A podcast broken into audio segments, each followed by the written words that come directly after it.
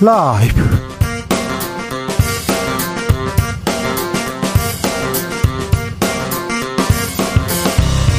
2023년 3월 22일 수요일입니다. 안녕하십니까. 주진우입니다.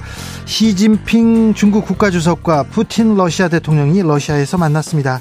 한일 정상회담에 이어서 한미 정상회담 예정되어 있는데요. 한반도 외교는 한반도 평화 시계는 어디를 가리 키고 있을까요? 김준영 한동대 교수와 진단해 봅니다. 한일 정상회담 둘러싼 공방 계속됩니다. 민주당에서는 국정조사 추진하겠다. 그러더니 합동청문회도 제안했습니다. 아, 국민의힘에서는 외교를 정쟁으로 한 이재명 방탄이다 맞서고 있는데요. 김성태 국민의힘 중앙위원회 상임의장과 이야기 나눠보겠습니다. 검찰이 대장동과 성남FC 의혹 관련해서 더불어민주당 이재명 대표를 재판에 넘겼습니다. 청년들은 이 문제 어떻게 보고 있을까요? 오락가락 근로 시간 개편안 MZ 세대들은 어떤 생각 가지고 있는지도 들어봅니다. 나비처럼 날아 벌처럼 쏜다. 여기는 주진우 라이브입니다.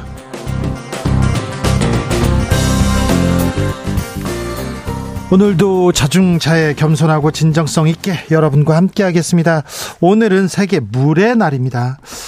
음, 전 세계 20억 명이 넘는 사람들이 오염된 물을 마시고 있다고 합니다. 2050년에는 아, 물 부족 심각해서 50억 명이 아, 물 부족에 시달린다는데 우리나라도 대표적인 물 부족 국가입니다. 아니 수도꼭지 틀면 물이 콸콸 나오는데 무슨 소리야?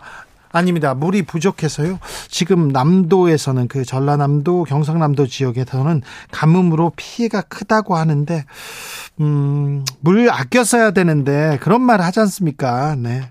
샤워 좀 조금만 해라. 이런 얘기도 하고요. 양치할 때 물 틀어놓지 마라. 이런 얘기도 했던 것 같은데, 아, 자, 물 절약을 위해서 우리가 나서야 할 텐데, 이거 물이 근데 흔하니까 아껴 써야 된다는 이런 생각을 못 하거든요. 아, 참 풍요로운데 부족하다. 이거 어찌해야 될까요? 물 절약에 대해서 어떻게 물 깨끗하게 쓰는 방, 환경 오염 막는 방법에 대해서도 조금 생각해 보자고요. 여러분만의 물 절약 그리고 환경 환경 오염을 막는 방법 알려 주십시오. 샵 9730 짧은 문자 50원, 긴 문자는 100원이고요. 콩으로 보내시면 무료입니다. 주진우 라이브 시작하겠습니다.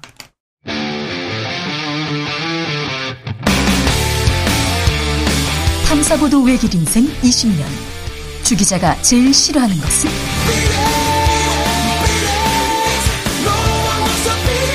이 세상에서 비리와 부리가 사라지는 그날까지 오늘도 흔들림 없이 주진우 라이브와 함께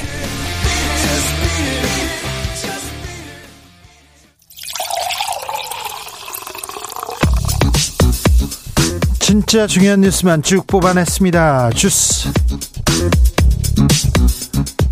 정상근 기자 어서 오세요. 안녕하십니까. 검찰이 이재명 민주당 대표 불구속 기소했습니다. 네, 검찰이 이재명 민주당 대표를 재판에 넘겼습니다. 서울중앙지검은 이재명 대표가 성남시장으로 재직하던 시절 민간업자들에게 유리한 대장동 개발 사업 구조를 승인함으로써 결과적으로 성남도시개발공사에 4,895억 원의 손해를 보게 했다는 배임 혐의를 적용했고요.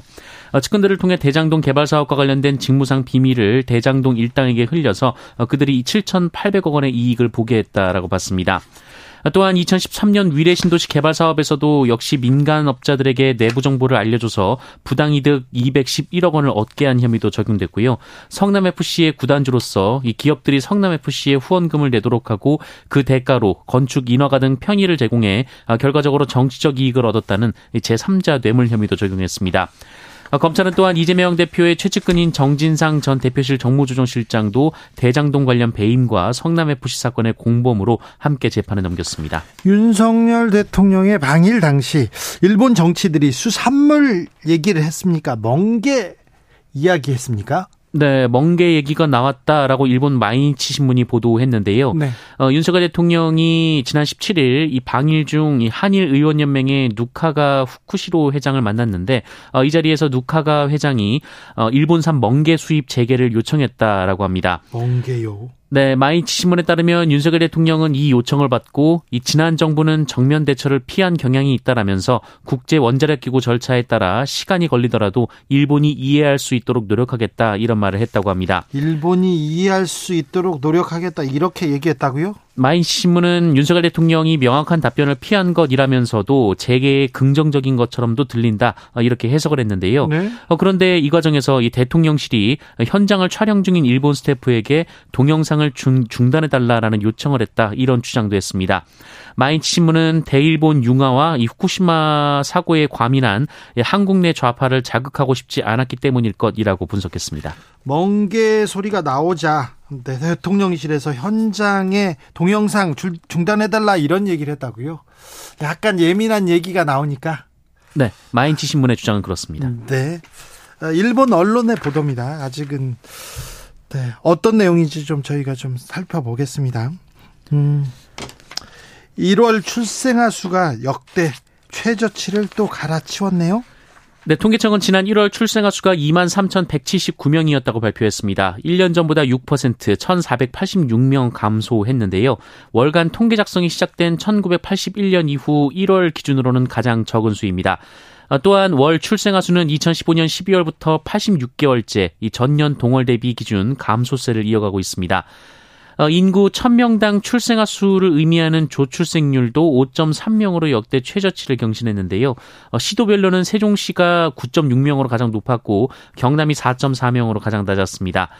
어, 그리고 지난 1월 사망자 수가 1년 전보다 9.6% 증가한 3만 2,703명이 나왔는데 동월 기준으로 역대 최대치였습니다. 이에 따라 지난 1월 인구는 9,524명 자연 감소했는데요. 이 자연 감소 폭도 1월 기준으로 역대 가장 컸습니다. 재벌 감세 얘기가 계속 나옵니다. 네, 국내 반도체 산업 육성을 위한 조세 특례 제한법 개정안, 어, 이른바 K칩스법이 오늘 국회 기획재정위원회 전체 회의를 통과했습니다. 아, 개정안은 반도체 등 국가 전략 산업이 기업이 기업, 국가 전략 산업에 어, 기업이 설비 투자를 할 경우 세액 공제 비율을 확대하는 내용인데요. 어, 이렇게 되면 세액 공제율이 대기업과 중견 기업의 경우 현행 8% 15%로 혜택이 늘어나게 됩니다. 네. 어, 이와 관련해서 이 세수 감소가 세수 감소를 피할 수 없다라는 지적이 나오고 있는데요. 어, 정부는 세액 공제 확대에 따른 내년 세수 감소액을 3조 3천억 원으로 추산했으나 어, 지원 대상이 확대되면서 이보다 더 많은 세수가 감소될 것으로 예상이 되고 있습니다. 어, 이에 정의당 장혜영, 장혜영 의원은 이 전장현이 이 장애인 권리 예산 증액을 요구했을 때 재정 건전성 논리를 들어서 0.8% 정도만 반영했는데 네. 어, 이번 통과되는 법은 어, 대기업에게만 혜택이 돌아간다라고 지적했습니다. 뭐 네. 반도체를 만들 수 있는 어, 기업이 어, 삼성전자고 SK 하이닉스 정도 되지 않습니까? 그래서 거의 모든 혜택은 대기업에게만 간다. 재벌한테는 계속 감세 정책이 추진된다. 이렇게 어, 꼬집었습니다. 한상혁 방송통신위원장이 오늘 검찰에 출석했습니다.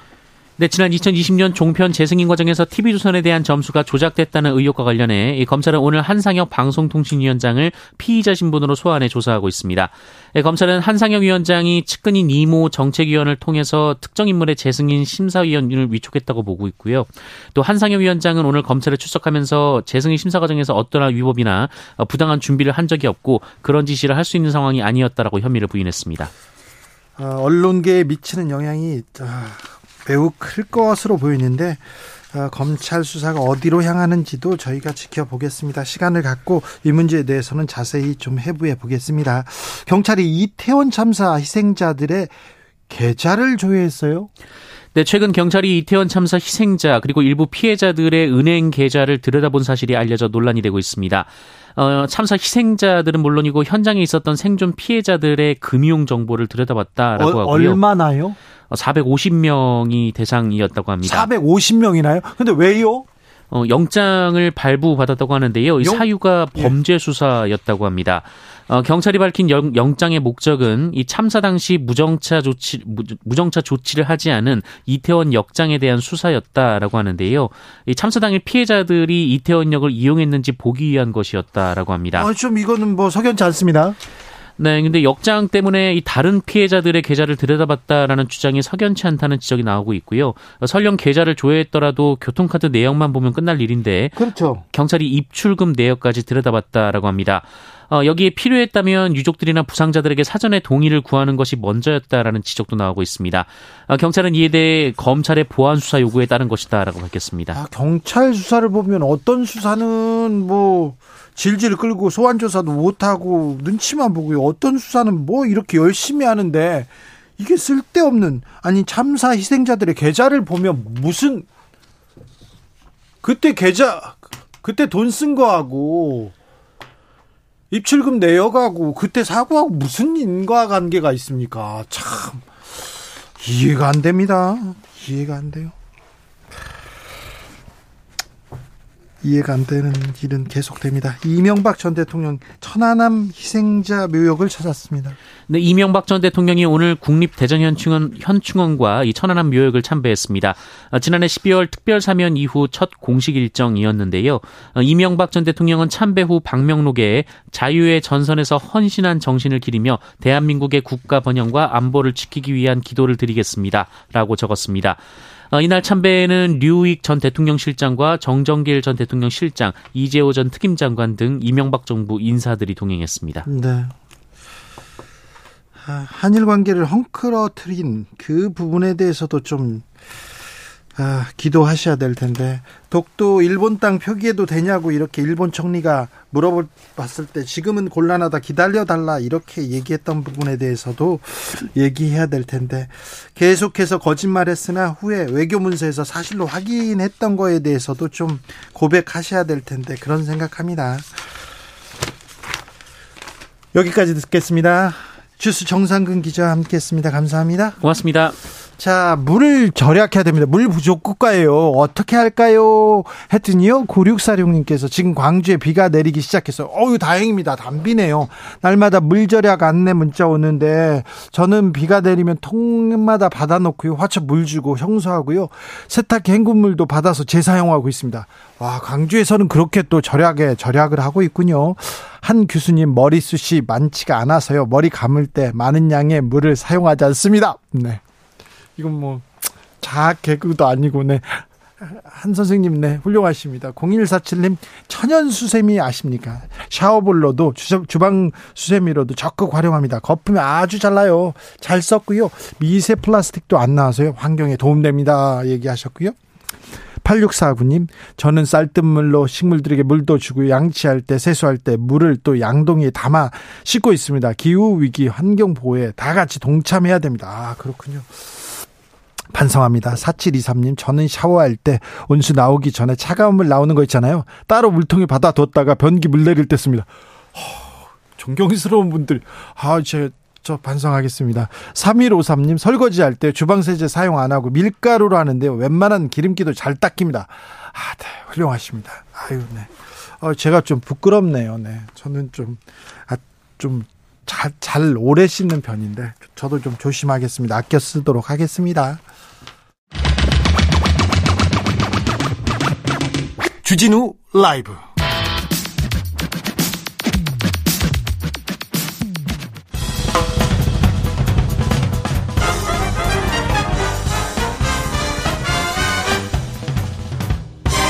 훅 인터뷰 모두를 위한 모두를 향한 모두의 궁금증 훅 인터뷰 시진핑 중국 국가주석 러시아 방문해서 푸틴 대통령 만났습니다. 반미 공동 성명을 냈다는데요. 사실상 어, 한일 정상회담 다음은 한미 정상회담이 있습니다. 아, 우리 외교 잘 가고 있는지 방향은 맞는지 걱정하는 사람들 많은데요. 두루 물어보겠습니다. 김준영 전 국립외교원장 한동대 교수 연결했습니다. 안녕하세요. 네, 안녕하십니까. 네. 교수님. 예. 네. 아, 한일 정상회담 먼저 물어봐야 되겠어요. 외교적으로 네. 볼때 전문가가 네. 볼때 한일 정상회담은 외교적으로는 어땠습니까? 저는 40년 공부를 했고요. 네. 2년 동안 국립위원장을 했는데 이런 협상은 본 적이 없습니다. 이런 결과는 저는 본 적이 없어요. 아, 왜냐하면 제가 여러 번 이런 비유를 하는데요. 네. 이 외교는 40, 51대 49의 예술이다. 저는 전적으로 동감합니다. 네. 그러니까 51을 가져오면 성공인 것이고 현실적으로 예. 49를 가져오면 지더라도 어 소위 말하는 지금 우리 정부가 말하듯이 반잔이다. 예. 반컵이다. 네. 컵에 반이 찼다고 할 수 있는데 제가 보기에는 100대 0인 것 같아요. 이번에요? 네. 아, 얻은 게 없습니다, 별로. 주고... 제가 아무리 좋게 얘기하려고 하더라도 네. 복구하고 관계 개선한 결과는 있는데 네. 우리가 관계 개선을 원하더라도 어떤 관계로 개선이 되느냐가 중요하잖아요. 네. 제가 주도권을 일본한테 완전히 뺏겼다. 예. 기울어졌다. 이렇게 생각합니다. 주고 받는 거잖아요. 이번에 네, 우리가 맞습니다. 왕창 줬으니까 100을 줬으니까 네. 다음번에는 받아오게 그게 안 됩니까? 그러니까 지금 똑같은 말을 했었습니다. 네. 문재인 정부 때왜 대북한의 선의에만 기대는 외교를 하냐 네. 얘기했잖아요. 네. 그 지금도 일본에서 왜 일본의 선의에만 기대는 외교를 합니까? 근데 일본은 일본의 선의를 기대할 수 없는 상황에서 선의를 기대합니다. 왜냐하면 일본은 한 번도 제대로 사과를 하지 않고 강제동원의 강제성을 부인하고 있는데 우리가 이렇게 한다고 해서 그것이 압박이 돼가지고 일본이 우리가 원하는 호응 조치를 한다는 자체 이 처음에 방정식 자체가 잘못 만든 겁니다. 그렇습니다. 지금 우리가 보고 있지 않습니까? 네. 일본에 아무 조치도 하지 않습니다. 아니 북한에 뭐 선 다 퍼주었다 그게 선의로만 한 게 아니라 그때는 미사일도 안 쓰고요 군사 위기도 어, 긴장 위, 긴장이 고조되고 그러지도 않았던 것 같은데. 그렇죠. 그, 그 사실도 사실 틀린 틀린 말인데요. 근데 지금은 그걸 100번 양보하더라도 북한에 대한 그 정책을 하면서 지금 여기는 그렇게 하고 있는 부분을 지적한 겁니다. 네. 교수님 이것도 하나 물어볼게요. 일본 네. 언론에서 윤 대통령하고 기시다 총리 얘기할 때 독도 위안부 언급했다 이렇게 얘기했는데 우리 정부는 그런 네. 적 없다 이렇게 얘기하지 않습니까? 저는 여러 가지 이 행간을 읽어보면 얘기는 나왔던 것 같고요. 그런데 어, 그거를 논의하지 않았다잖아요. 그러면 논의하지 않았다는 것은 대꾸하지 않았다는 말을 그렇게 하는 것 같습니다. 아, 그래요? 그렇게 읽을까요? 그런데 문제는 뭐냐면 그 네. 사실 여부를 떠나가지고 네. 이게 시작이에요. 예. 그러니까 일본은 이 문제를 향후에 이번에는 좋은 게 좋으니까 그것을 비공개로 하더라도 향후에 이런 일본의 이런 부분에 대한 공세가 저는 계속 나올 것이라고 보는 게 더 더 문제죠. 일본의 공세가 더 나올 것이다. 더, 더 나올 계속, 것이다. 예. 계속 더 현실화 될 것이라고 얘기 생각합니다. 김, 김준영 교수님 매우 점잖으신 분인데 100대 0입니까? 그 점수를 조금 더 더 줄수 아, 줄수 있는 그 부분이 없습니까? 수출 규제 하나인데요. 뭐 절박한 건 아니지만 그래도 한일 관계에서 그 뭐 경제 관계가 풀린 것 주면 한 99대 1 정도 되겠네요. 알겠습니다. 네. 1점은 나오네. 네. 어, 시진핑 중국 국가주석 어, 러시아 방문했습니다. 방문하자마자 푸틴과 오랫동안 4시간 반 동안 회담했다는데요. 네. 음, 뭐 중국과 러시아는 가까운데 이 우크라이나 전쟁도 있고 그런데 이번에 그 시주석의 러시아 방문 어떻게 봐야 됩니까? 이게 이제 사실은 중러는 서로 옛날부터 중러 중소 분쟁도 있었고요. 네. 긴 국경을 맞대고 있기 때문에 서로를 껄끄러 껄끄러워합니다. 그렇죠. 그러니까 이 서로 이렇게 동맹이나 안보 연대로 묶일 수 없는 성질이거든요. 근데 왜 이렇게 연대가 될까? 그건 미국이죠. 네. 미국이 적대시하고 이 둘을 지목해서 지난 지난번 나토에서도 어, 러시아에 대해서는 도전자다 국제 질서에 그리고 어, 중국에 대해서는 직접적 위협이다. 적이란 말만 안 썼지 사실 적대 세력으로 분류를 했잖아요. 네. 그러니까 이 두 국가의 연대는 미국의 압박이 만들어낸 작품이다. 이렇게 보이는 거죠. 어, 그런데 그 시진핑 주석이 전쟁은 끝내자 이런 얘기 네. 하지 않을까요? 이런 좀 실행 방안 나오지 않을까요? 저는 그 나온다고 봅니다. 아, 그리고 네? 보시면 보시면 러시아는 처음부터 전쟁하기 전부터 회담을 하자고 했고 예. 지금 러시아는 원하는 게 동우크라이나이지 않습니까? 예, 크림반도 부분. 그렇죠. 예. 우크라이나는 전체 수복을 원하는 것이고, 예. 그 어떤 의미에서 물론 이거는 러시아의 침략을 정당할 수 없지만 만약에 협상으로 들어간다면 러시아가 원하는 게 더 작게 보입니다. 아 그래요? 그렇죠. 왜냐하면 우크라이나가 원하는 건 지금 러시아가 완전히 물러나야 되니까 러시아가 어 그렇게 물러나지는 않을 거 아닙니까? 네. 그러면 그렇다면 이것이 서방이나 우크라이나 받아들일 수 없지 않습니까? 네. 그러면 중국이 이 부분을 가지고 협상의 중재자가 되겠지만 이 네. 협상이 타결될 가능성은 많지 않죠. 아, 그래요? 그러는데 대신에 이게 이제 우리 한국에도 그렇지 않습니까? 우리는 분단되는 걸 계속 저항하다가 사실 3년 1개월 2일간 전쟁을 했습니다. 예. 그 나중에 소모전이 되고 동부전선 서부전에서 한 땅이라도 더 하기 위해서 많은 젊은이들이 죽어갔거든요. 예. 그럼 지금 양상이 우리 한국 모델처럼 우크라이나도 모두가 지칠 때까지 소모전으로 계속 가, 갈 가능성이 꽤 있어 보입니다. 아, 네. 그러니까 한쪽에서는 협상을 하고 네. 한쪽에서는 계속 전쟁을 하는 거죠. 네.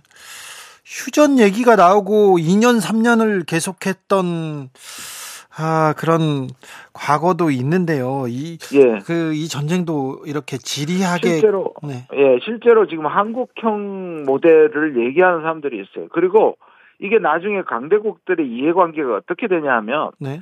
이거를 러시아가 다 가지거나 우크라이나가 다 가지게 되면 이게 다시 나토국 나토 지역과 러시아가 다시 국경을 맞대잖아요. 네. 어느 쪽이든. 예. 그래서 한국처럼 마치 그때 소련과 일본, 미국 사이에서 한반도가 억울하게 완충지대가 됐잖아요. 네. 그러니까 러시아, 우크라이나가 그런 방식으로 해결될 가능성이, 그러니까 강대국의 입맛에 맞고 우크라이나에게는 분단이 될 수 있는 그 가능성도 생각해 봐야 됩니다. 그런데요. 저기, 기시다 일본 총리는 우크라이나에 왜 갔습니까? 그러니까 지금 기시다는 나름대로 이쪽에서 가치, 그렇지 않습니까? 한미를 묶는 것도 우리 대통령도 얘기하는 게 가치, 자유, 연대 뭐 이런 거지 않습니까? 예. 그러니까 적어도 그런 부분에 있어 서방과 일, 미국, 에, 일본은 같이 간다. G7에서도 그랬고 나토도 우리 우리도 갔지만 일본도 가서 적어도 이 자유진영에서의 일본의 에, 지분이라 그럴까요? 그런 역할을 강조하는 이미지 강조도 있는 것 같습니다. 네. 음, 일본의 요청으로 한국, 한국을 G7 회의에 초청했다는데, 네. 아, 이 부분은 어떻게 봐야 됩니까? 이게 초청과 네. 가입은 좀 다르거든요. 예. 이 문제가 계속 나온 게 뭐냐면 아 2년 전이죠. 문재인 대통령이 영국에 갔을 때입니다. 예, G7 때 갔죠. 그, 그렇죠. 그 두 번 이제 초청받아서 이제 무슨 얘기가 나왔냐면 한국도 G8이나 네. 또는 여러 가지 합, 여러 다른 국가를 해서 G9이나 G10으로 가자는 게 에, 서방의 대부분의 국가들이 찬성했습니다. 일본이. 반대했다면서요, 그때는. 제일 반대한 게 일본입니다. 그렇죠. 그렇죠. 일본이 우리 잘 되는 꼴을 안 보려고 그래요. 아, 그렇기도 하고, 일본은 이- 아시아에서 유일하게 자기들이 지분을 갖고 싶어 하는 거죠. 우리가 나누고 싶어 하지 않습니다. 아, 그렇군요. 그런데 이번에는 왜 그랬냐? 저는 이게 꼭, 네. 일본은 여전히 저는 우리의 정식 가입을 원하지 않는다고 생각합니다. 예. 근데 미국이, 한국이 저렇게 했고, 이제, 에, 사실 G7도 대중 대러 전선으로 변질하는 측면이 있거든요. 예. 그러니까 중국과 러시아에 대항하는 하나의 네트워크가 되는데 한국도 필요하다. 네. 초청 정도는 합의할 수 있는 거다. 네. 저는 결국 진영 갖추기의 일환으로 한국을 초청했다 이렇게 보고요. 네. 저는 이 정식 가입으로는 반대할 거라고 봅니다. 네. 아, 그래요? 음. 자, 그럼 또 한국 문제 다시 물어보겠는데, 시진핑 주석과 푸틴 대통령이 만나서 북한 네. 문제도 얘기했습니까? 했죠. 이게 이제 뭐 막 마치 동 같은 주에 일은 나왔으니까 한일이 묶이니 우리도 묶인다. 한미일에 대해서 북중러다 이런 식의 대응은 아니고요. 네. 그러니까 전반적으로 미국이 지금 국제 질서를 흔들고 있다는 데 공감하지 않습니까? 네. 그러니까 미국이 자꾸 진영을 나누고 갈등 상황을 조장하는 것을 그만두라. 그래서 일종의 반미 연대를 표방한 거 아닙니까? 예. 그렇다면 여기에 이제 북한 문제는 어떻게 할 것이냐? 예. 북한이 도발을 하고 한반도의 위기 상황이 되는 것은 미국이 군사적으로 계속 북한을 압박했기 때문이다. 이 얘기로 나오는 거거든요. 아, 그래요? 그러니까 이게 문제가 왜 문- 문제냐 하면요. 네. 미러와 미중 관계가 좋았을 때는 북한에 대해서 제재를 같이 찬성했고 북한이 도발할 때마다 하지 말라고 했죠. 중국하고 하지 말라고 할 뿐만. 아니라 예. 안보리에서 예. 제재 결의안을 계속 올려왔습니다. 예, 예. 그런데 지금은 미러 관계, 미중 관계가 나쁘다 보니까 예. 오히려 북한 문제 협력을 안 하는 거예요. 예. 이거는 이거는 무슨냐면 북한의 도발을 오히려 용인하게 되고 예. 북한은 거꾸로 뒷배가 된 중국과 러시아를 믿고 더 대담해지는 겁니다. 그러니까요. 북한이 도발하기에는 최적의 조건이 돼가고 있다. 이렇게도 볼 수 있어요. 그렇습니다. 맞습니다. 그래서 미국 내부에서도 사실상 북한과 대화를 적- 직접 하지 않고 이런 방식으로 계속 가면 이게 북중러가 연대하는 걸 만들어주고 한반도는 더 위기로 갈 수밖에 없다. 이거를 얘기하는 분들이 있는데 저는 동의합니다. 네. 아, 그런데 시진핑 주석과 푸틴 대통령 얘기를 보면 한반도 문제 대화를 해야 된다. 대화로 나가야 된다. 지금 미국과 북한의 그 무력 대결 이거 안 된다. 이런 얘기예요. 예, 그, 그 부분은 우리가 동의하는 부분이잖아요. 예, 그렇죠. 당연하, 그렇죠. 당연하죠. 그런데 미국은 바이든 정부 이후로 계속 어, 대화와 협상을 하겠다는 얘기는 하지만 구체적으로 움직이지 않습니다. 네. 왜냐하면 지금은 적당한 북한의 도발이 미국의 전체 그림을 그리는 한미일 나토 연결시키는 게요. 네. 그게 빌미가 되잖아요. 아, 북한의 도발이 미국한테도 그렇고 일본한테도 도움이 되지 않습니까? 그렇고 예 도움이 되는 거죠. 왜냐하면 일본이 이제 반격 능력 지난번에 그죠 예. 선제 타격도 만들고 그죠? 또 그다음에 이제 일본이 2027 4년밖에 안 남았습니다. 군사비를 두 배로 이제 본격적으로 군사로 가거든요. 이런 네. 것들이 북한이 빌미를 제공하죠. 예. 그러니까 그런 것들이 비- 어, 미국한테는 어느 정도 필요하니까 이 여기에서 적극적으로 북한을 설득시키는 노력을 안 하는 거죠. 아이고. 그래서 지금 북한은 미사일 도발 계속 이어지고 있고요. 한미는 연합훈련하고 비행기 띄우고 계속 긴장 고조되고 평화에서 멀어지고 그런 거 아닙니까, 지금? 그렇죠.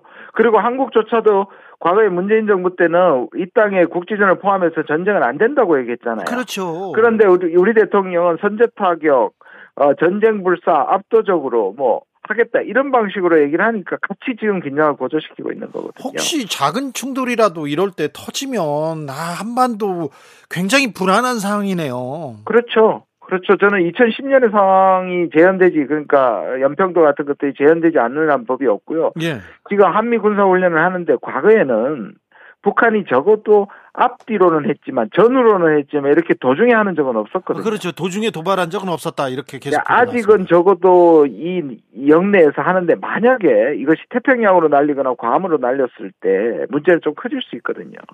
아이고. 그리고 이, 이 내부에서 이 한반도 내부에서 국지전이 일어나는 이런 것들은 없어야 하는데 이 긴장이 고조되니까 배제할 수 없다는 가능성을 배제할 수 없다는 것이 걱정입니다.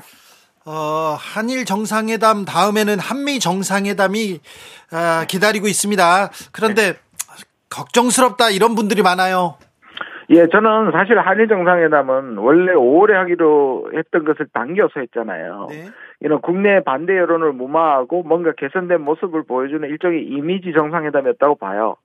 그런데 문제는 다음 달에 있는 한미 정상회담입니다. 네. 미국이 한미를 묶는 데 있어서 한일 관계에 이것을 걸림돌을 없다고 생각, 이제 없어졌다고 생각할 거 아닙니까? 예. 그러면 결국 한미를 묶는 걸 더 가속화시킬 것이고 최근에 반도체 법안 그리고 작년에 나왔던 IRA를 포함해 가지고 한국으로부터 경제적 그다음에 이런 안보적 부분에서 상당한 이 내놔라고 하는 그러한 것을 이제 빌지라 그러죠. 네. 어, 그걸 어, 제시할 가능성이 있죠. 아니 지난해도 그렇고요, 올해도 그렇고 한국에서 외교에 나섰다고 하면 왠지 조금 손해 보는 손해 보는 기분입니다. 바이든 대통령 왔을 때도 그렇고요, 일본 이번에. 기시다 총리 만났을 때도 그렇고요. 네. 우리가 보면 바이든 대통령 왔을 때 우리는 뭐 확장 억제, 그다음에 경제 동맹 뭐 이런 사실 추상적인 것만 했지만 바이든 대통령 와가지고 삼성, 현대, SK 만나면서 엄청난 투자를 가져갔잖아요. 예. 거기까지 좋습니다. 근데 투자를 하면서 또 돌아가서는 우리 기업들한테 계속 독소 조항이 있는 것들을 만들어내잖아요. 아유, 그러니까요. 그러니까 이걸 주고받는 외교를 왜 안 하느냐고요. 아무리 우방국이고 안보 협력을 하더라도 한미 사이에 한일 사이에 우리가 찾아 먹을 건 실익은 찾아가면서 해야 되는데 그 부분이 전혀 이루어지지 않고 있습니다. 아, 예, 미국이 우방이고 친구이긴 맞습니다만 미국의 이익이 우리의 이익이 아닙니다. 그거는 미국이 지금 보여주지 않습니까? 어이, 그렇죠. 우방하고 미국의 이익은 다르다. 챙길 때는 한국이고 일본 상관없이 자기 거 챙깁니다. 네. 특별히 또 우리의 국익하고 일본의 국익은 전혀 전혀 공통되지 않지요. 그렇죠. 네, 한반도의 평화를 평화가 왔을 때 한반도 대화해서 통일로 갈 때 가장 회방 놓은 게 일본 아닙니까? 그렇습니다. 맞습니다. 그거는 뭐 볼턴의 회고록에서도 일본이 얼마나 구체적으로 해방을 놓은 것이 잘 나오고 있죠. 네, 네. 그 부분은 다음 시간에 듣겠습니다, 교수님. 네, 네, 김준영 한동대 교수였습니다. 말씀 잘 들었습니다. 감사합니다. 교통정보센터 다녀오겠습니다. 정현정 씨.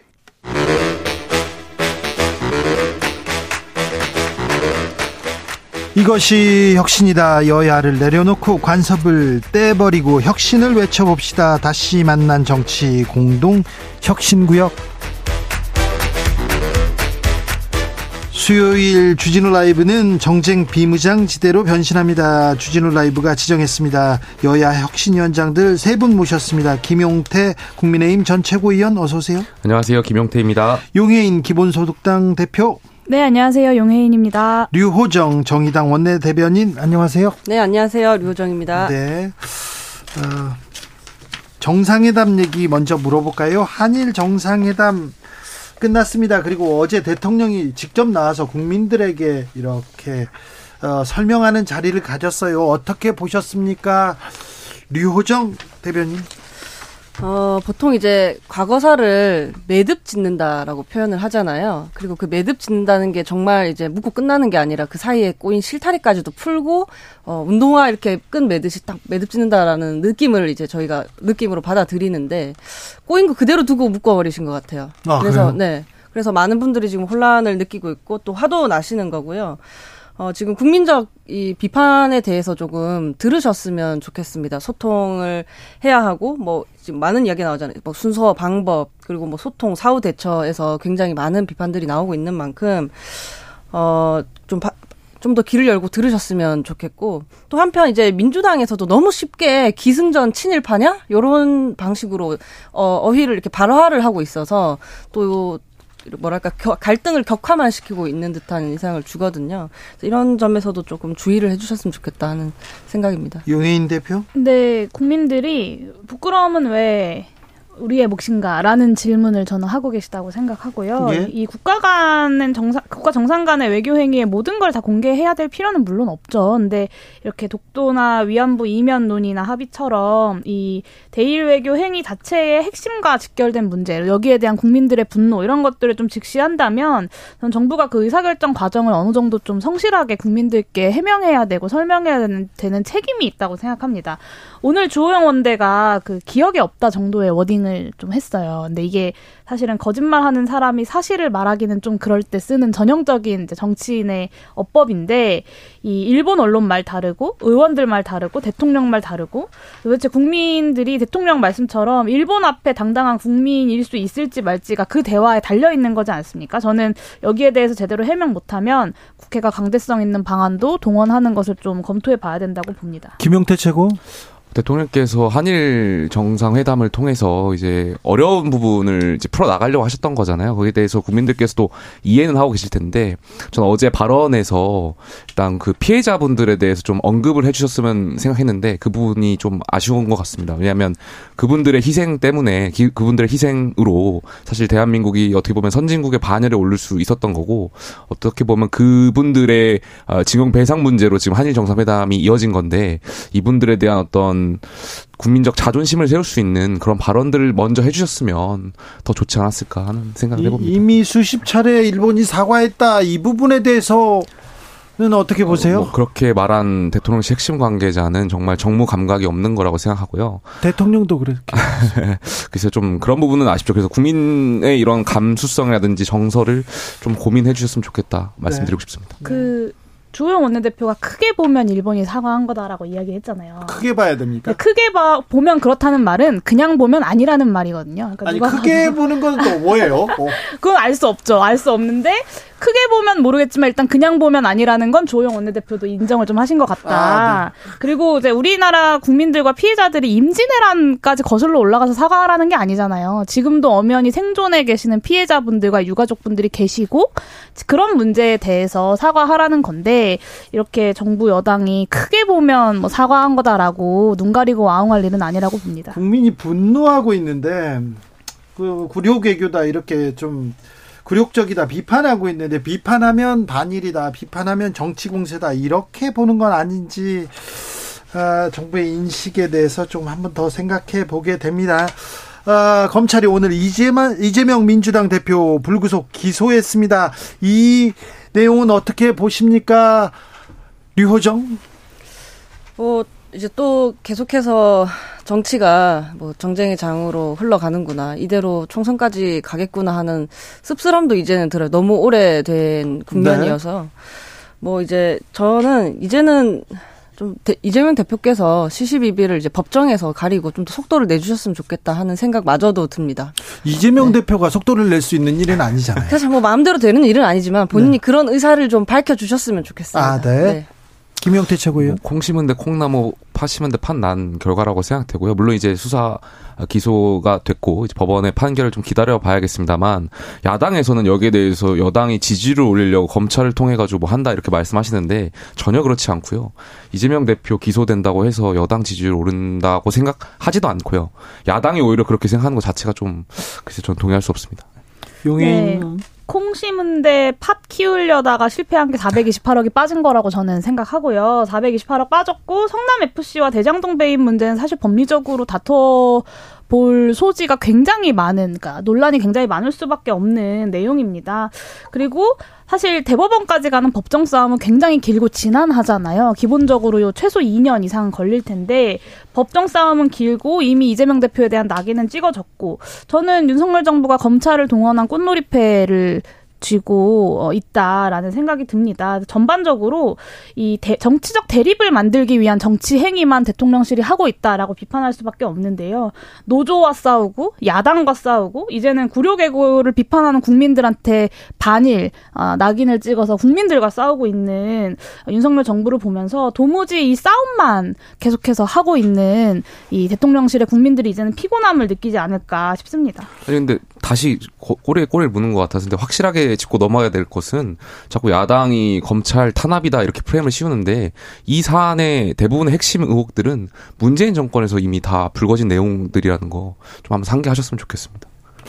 민주당은 어떻게 돌파해야 될까요? 그리고 민주당 내에서 벌어지고 있는 거 있는 부분을 청년들은 어떻게 보고 있을까요? 용혜인 의원. 네, 저는 뭐 민주당 내부의 일에 제가 다른 정당의 의원으로서 왈가왈부하는 것이 뭐 적절한가라는 생각은 좀 들긴 하는데요. 저는 뭐 이 사안을 보는 그러니까 검찰의 기소 자체와 어, 그 내용에 대한 내부적인 합의, 그러니까 전, 전반적인 당의 총의를 모아갈 수 있느냐가 저는 관건이라고 봅니다. 사실 홍익표 의원이 어, 민주당이 소위 이재명 리스크를 핑계로 도리어 안주하고 있다라는 평가를 했는데 저는 되게 뼈아픈 평가이지 않을까 내부적으로라고 네. 이제 추측을 하는 게. 네.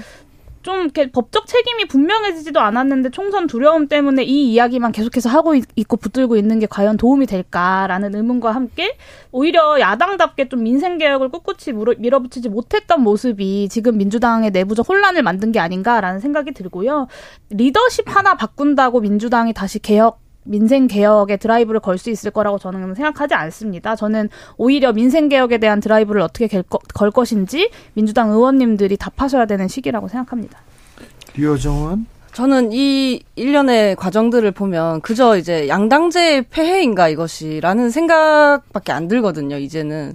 사실 뭐 요즘 뭐 69시간제도 논란이고 여러 또 뭐 민생 현안이 있고 서로가 우리가 일하는 정당이라고 이야기하고 있지만 사실 정치 일면에는 계속해서 이 뭐랄까 서로 가, 각 당의 악재를 활용하는 갈등을 뭐 모아내기보다는 뭐 계속 활용해서 총선까지 뭐 갈 생각인 어떤 정치꾼들의 생각만 읽힐 뿐이니까 제발 네, 이런 피로감을 시민들에게 이제 그만 좀 줬으면 좋겠다. 네. 네. 민주당에서는 우리한테는 네. 윤석열과 김건희가 있다 이렇게 주장하고 있고요.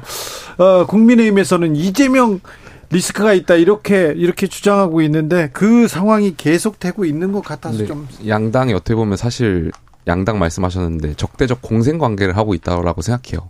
말씀하신 대로 상대 비방이나 이런 잘못된 허점을 가지고 하는 건데 역설적이게 만약에 저희가 국민의힘이 이번 전당대회에서 혁신적인 모습을 보여줬다라면 네. 저는 이 당원 80조 민주당의 당원 80조 가지고 지금 공방 중인데 아마 민주당도 여기에 대해서 당대표에 대해서 강하게 더 세게 목소리가 나왔을 거라고 생각해요. 네. 근데 이게 양당이 약간 서로 같이 못하게 경쟁하고 있는 것 같아가지고 네. 안타깝습니다. 아, 정치 관련 속보를 말씀드리겠습니다. 국회 정개특위에서 선거제도 개편안을 의결했는데요. 아, 국회의원 정, 국회의원 300명 현행 유지하기로 했습니다. 아, 선거제도 결의안 몇 가지를 예, 의결했는데 아무튼 가장 중요한 부분은 의원 300명 유지하기로 했다는 거 합니다. 청년들에게 묻고 싶었어요. 주 69시간 이 개편안 청년들은 어떻게 보고 있습니까? 국민의힘과 정부 여당에서는 청년들은 일 더 많이 하고 싶다.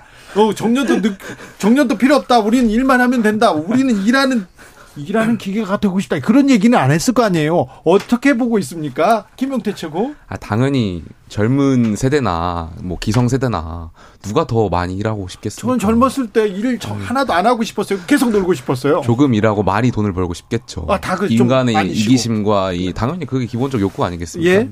근데 이게 자꾸 당정일체를 외치다 보니까 네. 대통령실에서 먼저 이제 69시간제가 나왔고 당이 여길 따라가는 모습을 보이려다 하다 보니까 이제 계속 MG를 팔면서 MG는 더 좋아할 거다 이렇게 말씀하시는데 전혀 그렇지 않고요. 사실 젊은 세대가 원하는 건 놀 때 놀고 일할 때 일하고 이 유연성이거든요. 네. 근데 이 부분에 대해서 좀 더 정부라든지 어, 노동부에서 좀 더 이렇게 유연한 그러니까 연가라든지 이런 것을 더 잘 쓸 수 있을지 그러니까 그런 것을 더 살폈어야 되지 않나 생각합니다. 자, 용의 인원? 네, 이제 MG, MG 자꾸 이야기 하시는데, 그러면서 윤석열 대통령께서 스스로 좀 윤버지 이런 표현을 좀 쓰시는 것 같더라고요. 근데 MZ 세대의 아버지를 좀 자청하고 싶으신 것 같은데 자식 보고 죽기 전까지 일해서 돈 벌어오라고 시키는 아버지를 누가 좋아하겠습니까? 저라면 집 나가고 싶을 것 같고 이미 집 나갔을 것 같습니다. 윤석열 정부가 사실 일주일 사이에 다섯 번이나 말을 바꿨는데 왔다 갔다 했어요. 네, 이 대통령실 내부에서 의견조차 좀 정리가 안 되는데 이게 부처 차원에서의 의견 수렴과 합의가 가능한 상황인가라는 걱정이 좀 되고요. 그리고 대통령 개인 의견이다라는 표현을 이제 대통령실에서 했는데 대통령이 언제부터 개인이 됐어요? 그러니까요. 그 개인이 사실은 헌법 기관인데 이걸 개인 의견이라고 선을 그을 수 있는 건지 질문하고 싶고요. 사실 MZ뿐만 아니라 지금 모든 노동자들이 지금 있는 법 과제도 안에서 주어진 연차도 제대로 못 쓰고 있는 것이 현실입니다. 그런데 네. 시간 주권, 뭐 선택의 자유 같은 번지르르한 말만 갖다 붙이면서 이 노동자들의 현실을 지워버리고 있다라고 비판할 수밖에 없습니다. 류정원 어, 우선 이제 MG 호칭을 들을 때마다 저도 이래도 되나 싶거든요. 왜냐하면 이 범위를 보면 대학생부터 네. 과장님까지 다 포함이 되어 있어, 아, 있어가지고 조금 네. 민망한데요. 네. 그래도 말씀을 드리자면 뭐 이거는 간단하죠. 일하는 시간을 줄여 달라는 거고요. 네. 뭐 소위 뭐 MZ 세대들은 뭐 역사적 뭐 어떤 사명을 띠고 뭐 부국 강병에 뭐 사명을 띠고 일을 하지 않는단 말이죠. 아, 그렇죠. 그리고 또 실제로도 국가와 산업이 장시간 노동으로 성장하지도 않습니다. 네. 제가 자꾸 뭐 선진국 이야기를 하길래 저희도 이제 GDP 10위권 국가 아닙니까? 예? 5위권 이내 국가를 봤어요. 미국, 중국, 일본, 독일, 영국 뭐 이렇게 돼 있는데 우리가 이제 1900 시간대를 일을 하거든요, 연간. 네.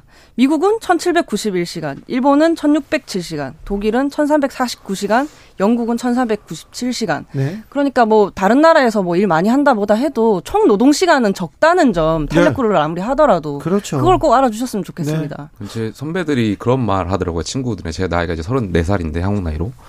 이렇게 주 69시간 일하면 언제 애를 만들고 그러니까 저출산도 이렇게 심각한데 주 69시간이면 일요일도 일요일까지 하루에 10시간씩 거의 일해야 되는 거예요. 애는 언제 만들고 이런 얘기를 하더라고요. 그래서 신혼인 분들. 뭐. 네. 그러니까 이게 단순히 노동 문제가 아니라 이제 전반적으로 다 연결되던 문제라는 그렇죠. 걸좀 이해하셨으면 좋겠습니다. 우리나라에서는요. 주 69시간 이렇게 일한다고 생각 하루에 10시간 가까이 일한다고 생각하는데 출퇴근 시간 두세 시간이 빠져 있어요. 맞습니다. 거기에다가 이제 밥, 밥 먹고 잠은 자야 될 거 아니에요. 언제까지 이렇게 일을 이렇게 성실하게 이렇게 열심히 일하는데 자꾸 자꾸 일할 일할 권리가 아니라 일 시킬 권리만 얘기하잖아요. 그래서 그 이제 진행자님 말씀을 받아서 저는 설명해야 한다고 생각해요. 이게 네. 말씀하신 대로 하면 주 60시간이어도 99거든요. 9 네. to 9이 되는 거죠. 거기에 출퇴근 시간 포함이고 뭐 네. 그러면 하루 종일 이제 아침 일찍 일어나서 일하고 밤늦게 퇴근하고 여가 시간은 도대체 언제 보낼까를 제가 상상을 해 봤는데 네. 지옥철에서 이렇게 좁게 서 가지고 휴대폰 넷플릭스 보는 그게 다일 거 아니에요. 그러니까 왜 이렇게 불행해져야 하는지를 납득을 시키셔야 돼요. 출퇴근 전 싫습니다. 시, 출퇴근 시간에 그걸 보는 사람도 없어요. 거의 뭐 뭐라고 해야 되나? 거의 어, 좀반 죽어 있죠. 네. 네. 주무시고 계신데 너무 처량하게 주무 좌석 버스 한번 타 보세요. 와, 이게 현실인가. 근데 그 출퇴근길을 겪으면서 이렇게 열심히 살아도 주말에는 또 일해야 되고 하루는 그래서 어쩔 수 없이 거의 뭐, 뭐 죄송합니다. 이 말이 적절치는 않는데 시체처럼 자야 한다. 이렇게 젊은 사람들이 얘기하는데 그런데 언제까지 어른들은 이렇게 열심히 일하는 사람한테 더 일해야 된다. 더 열심히 일할 권리 이렇게 얘기하는데 이게 과연 맞나 방향은 맞나 이런 생각해 봅니다.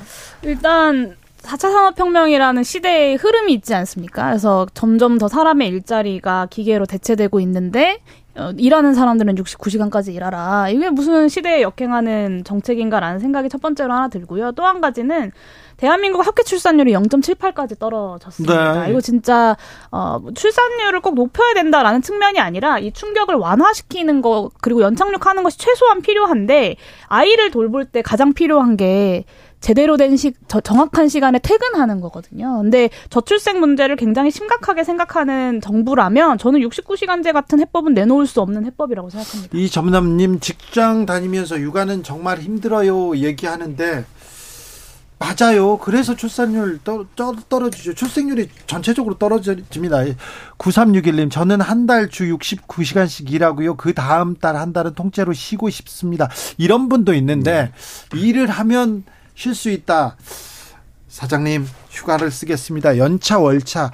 아, 뭐, 많은 사람들이 제대로 쓸 수는 없는데, 그래도 이런 분들도 있, 어요 그러니까 결과적으로 핵심은 연장 근로에 대한 유연성인 것 같아요. 그러니까 당연히 주 40시간을 기본 베이스로 하고 여기에 대해서 지금 지금 현행법으로는 이제 주 52시간이라는 연장 근로에 대해서 이제 규제를 하다 보니까 이것을 좀 유용하고 연 융, 융통성 있게 쓸 수 있게 하는 것 여기에 대해서는 많은 젊은 사람들도 공감을 할 것 같아요. 근데 네.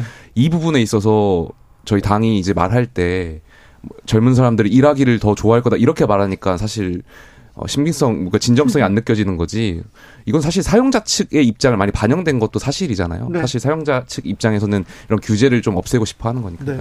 그런 제- 거좀 아쉽죠. 제가 그 초년병 시절에 굉장히 민주적이고 굉장히 그 의견을 잘 듣는 그런 회사에 다녔어요. 그런데 휴가를 쓴다니까 반항한다고 생각하는 거예요. 야, 네가 가면 다른 사람들이 더 힘든데 얘기하는 거예요. 아니, 이게 당 정당한 나의 권리인데 왜 이걸 못 쓰게 하면서 무슨 회사 내 권리 얘기하고 인권을 얘기하냐? 그 얘기를 했더니 아 이놈 반항하네 이렇게 얘기하더라고요. 근데 저처럼 이렇게 휴가 쓰겠다고 이렇게 얘기하기가 쉽지 않거든요.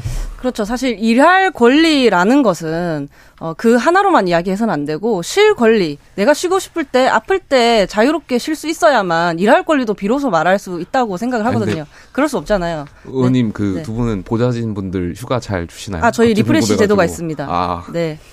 갑자기 저희 리- 궁금해가지고. 네, 저희- 생각보니까 사측이시네요. 아, 네. 저희 의원실에는 이제 취업 규칙이 따로 있고요. 그거에 따라서 이제 보상 휴가가 또 따로 있고. 네. 네. 어쨌든 제가 들어와요 갑자기. 네, 네. 어, 보여드릴 수 있습니다. 네. 그 저희 저는 이제 게임업계에서 일을 했거든요. 물론 이제 장시간 노동에 대해서 저희 당은 반대하고 이게 사람이 정말로 과로사할 수도 있기 때문에 중요한 문제지만 한편 그 산업의 특성상 그렇죠. 탄력 근로가 필요하다는 것 또한 이해하고 있어요. 네네.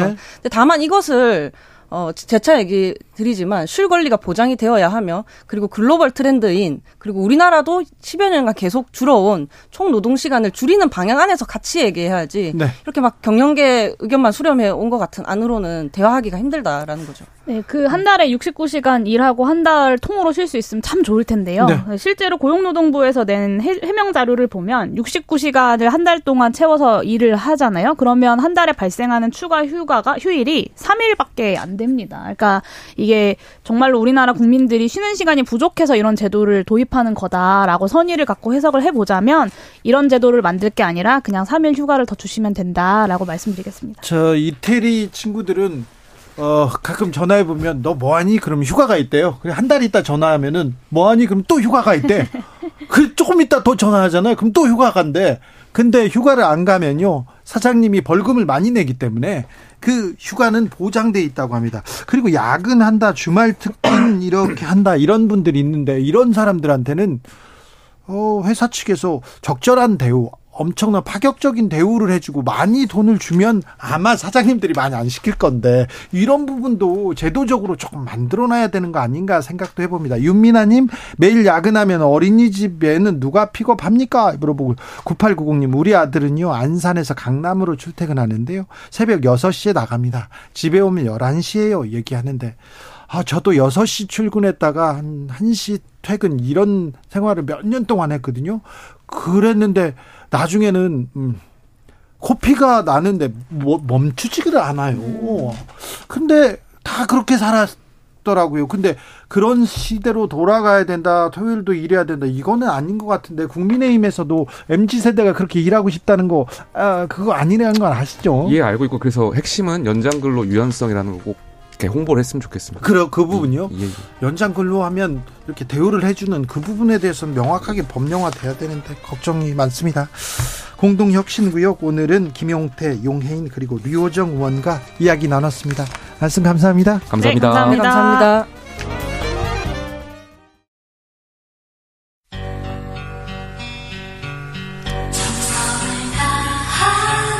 정성을 다하는 국민의 방송 KBS 주진우 라이브 그냥 그렇다고요. To the Batmobile. Wave of super energy. 주기자의 1분 700만 원씩은 걸치고 간다. 엄마들의 데뷔날 학부모 총회 조선일보 기사입니다. 오 제목 봤는데 기사를 좀 볼까요? 학부모 총회에 참석했다가 눈이 휘둥그레졌다. 엄마들 대부분 명품 가방 하나씩 걸치고 있었기 때문이다. A 씨는 샤넬백부터 에르메스, 캘리백, 버킨백까지 보였다. 10명 중 8명은 몸에 최소 700만 원씩 두른 것 같았다라고 했다. 교육 기사인지 패션 기사인지 명품백 없으면 학교 가지 말라는 기사인지 도무지 알 수가 없습니다. 조선일보. 조선일보 패션 기사 좀 더 볼까요? 적게 입었는데 다 땡땡. LVMH 상속녀 입은 제품 보니 어, 중앙일보 기사도 볼까요? 세계 최고 부자 상속녀가 비, 어, 방한테 걸친 제품 모두 얼마? 아니 부자가 비싼 옷 입었겠죠. 패션 회사 어 사장 딸이니까 비싼 거 입어야겠죠. 그 옷 가격을 꼭 기사로 써야 할까요? 어, 호텔 신라 이부진 주총 패션은 black and gold 구찌 벨트 포인트. 통신사 뉴스원 기사입니다. 기자님 주총에서 벨트가 그렇게 중요합니까? 허영심 없다는 조민. 재판 때 든 가방 얼마인지 봤더니 한국경제. 그래서요. 이게 한국 경제와 무슨 상관입니까? 기사입니까? 광고입니까? 뭡니까? 주기자의 1분이었습니다.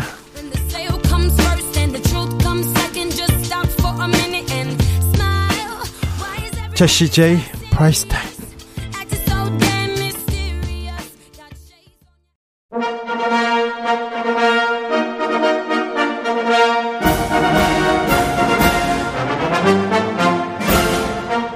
막힌 정치의 맥과 혀를 시원하게 뚫어보겠습니다. 매주 수요일 정치 일타 강사 김성태가 풀어줍니다. 정치의 맛. 꽉 막힌 전국 협치 전문가 분쟁 조정 해결사 김성태 국민의힘 중앙위원회 상임의장 모셨습니다. 어서 오십시오. 예, 안녕하세요. 김성태입니다. 네. 한일 정상회담 얘기는 좀 물어봐야 되겠습니다. 예, 예. 국민들이 좀, 좀 화난 것 같아요. 굴욕적이다 이렇게 생각하는 것 같습니다. 그 윤석열 대통령의 한일 관계 인식은 한마디로 박정희, 김대중 전 대통령 모두가 예. 국내 일각의 강한 반발과 모욕 속에서도 어 일본과 협력하는 길로 나섰고 네. 그게 그 결과 한국이 경제 발전과 또 문화의 다양성을 이뤘다는 그런 인식을 어 크게 나타나고 있죠. 그런 그런 어, 박정희 김대중 대통령의 그런 한일 관계의 이런 어, 개선 의지는 아, 오늘날 대한민국 경제 발전뿐만 아니라 K 문화 뭐 이런 다양성이 아, 우리가 이제 일본 경제보다도 의장님도 이거 설명하기 어렵구나. 네, 설명하기 어려운 것 아, 같아요. 일본 경제보다 훨씬 나아지고 있지 않습니까? 그렇기 때문에 네. 한일 관계 개선은 이런 이제 어, 국가적인 차원뿐만 아니라 또 동북아 안보 관계에 있어서도 네. 중국과 러시아가 저렇게 또 손을 잡고 뭐 이렇게 세계, 세계 안보를 갖다가 위협하고 있는데 네. 그럼 이 한미 일이 예? 손을 맞잡고 동북아 안보 정신을 갖다 우리가 또 관리하고 유지하는 것도 대단히 중요한 것이죠. 자, 중요하죠. 외교도 중요합니다. 일본과 협력, 그래, 협력하자 얘기합니다. 그런데 네. 자존심은요, 좀 굴욕적이다, 이렇게 생각합니다. 이렇게 생각할 수 있죠? 아, 저는 뭐 거기에 그러니까 뭐 이 지도자의 이 결단과 결심 없이는요 관계 네. 개선은 안 됩니다. 그러니까 한일 관계에 있어서도 이 관계 개선 해야 되- 해야 되는데 네. 정치인들이라든지 또 그리고 애교 이 공무원들이라든지 이 사람들 실무적으로 맡겨놓으면은 100년이 가도 해결 안 됩니다. 그래가지고 정치적 결단을 내렸다? 그러니까 김대중 저도 개인적으로는 김대중 대통령의 일 한일 관계 개선 그 인식을 저는 대단히 존중하는데요. DJ 같은 경우도 일본 의회에서 이런 말씀을 하셨어요. 50년도 안 되는 그런 불행한 역사 때문에 1500년에 걸친 한일 관계의 그런 교류와 역사 전체를 갖다 무의미하게 만드는 것은 참으로 어리석은 일이다.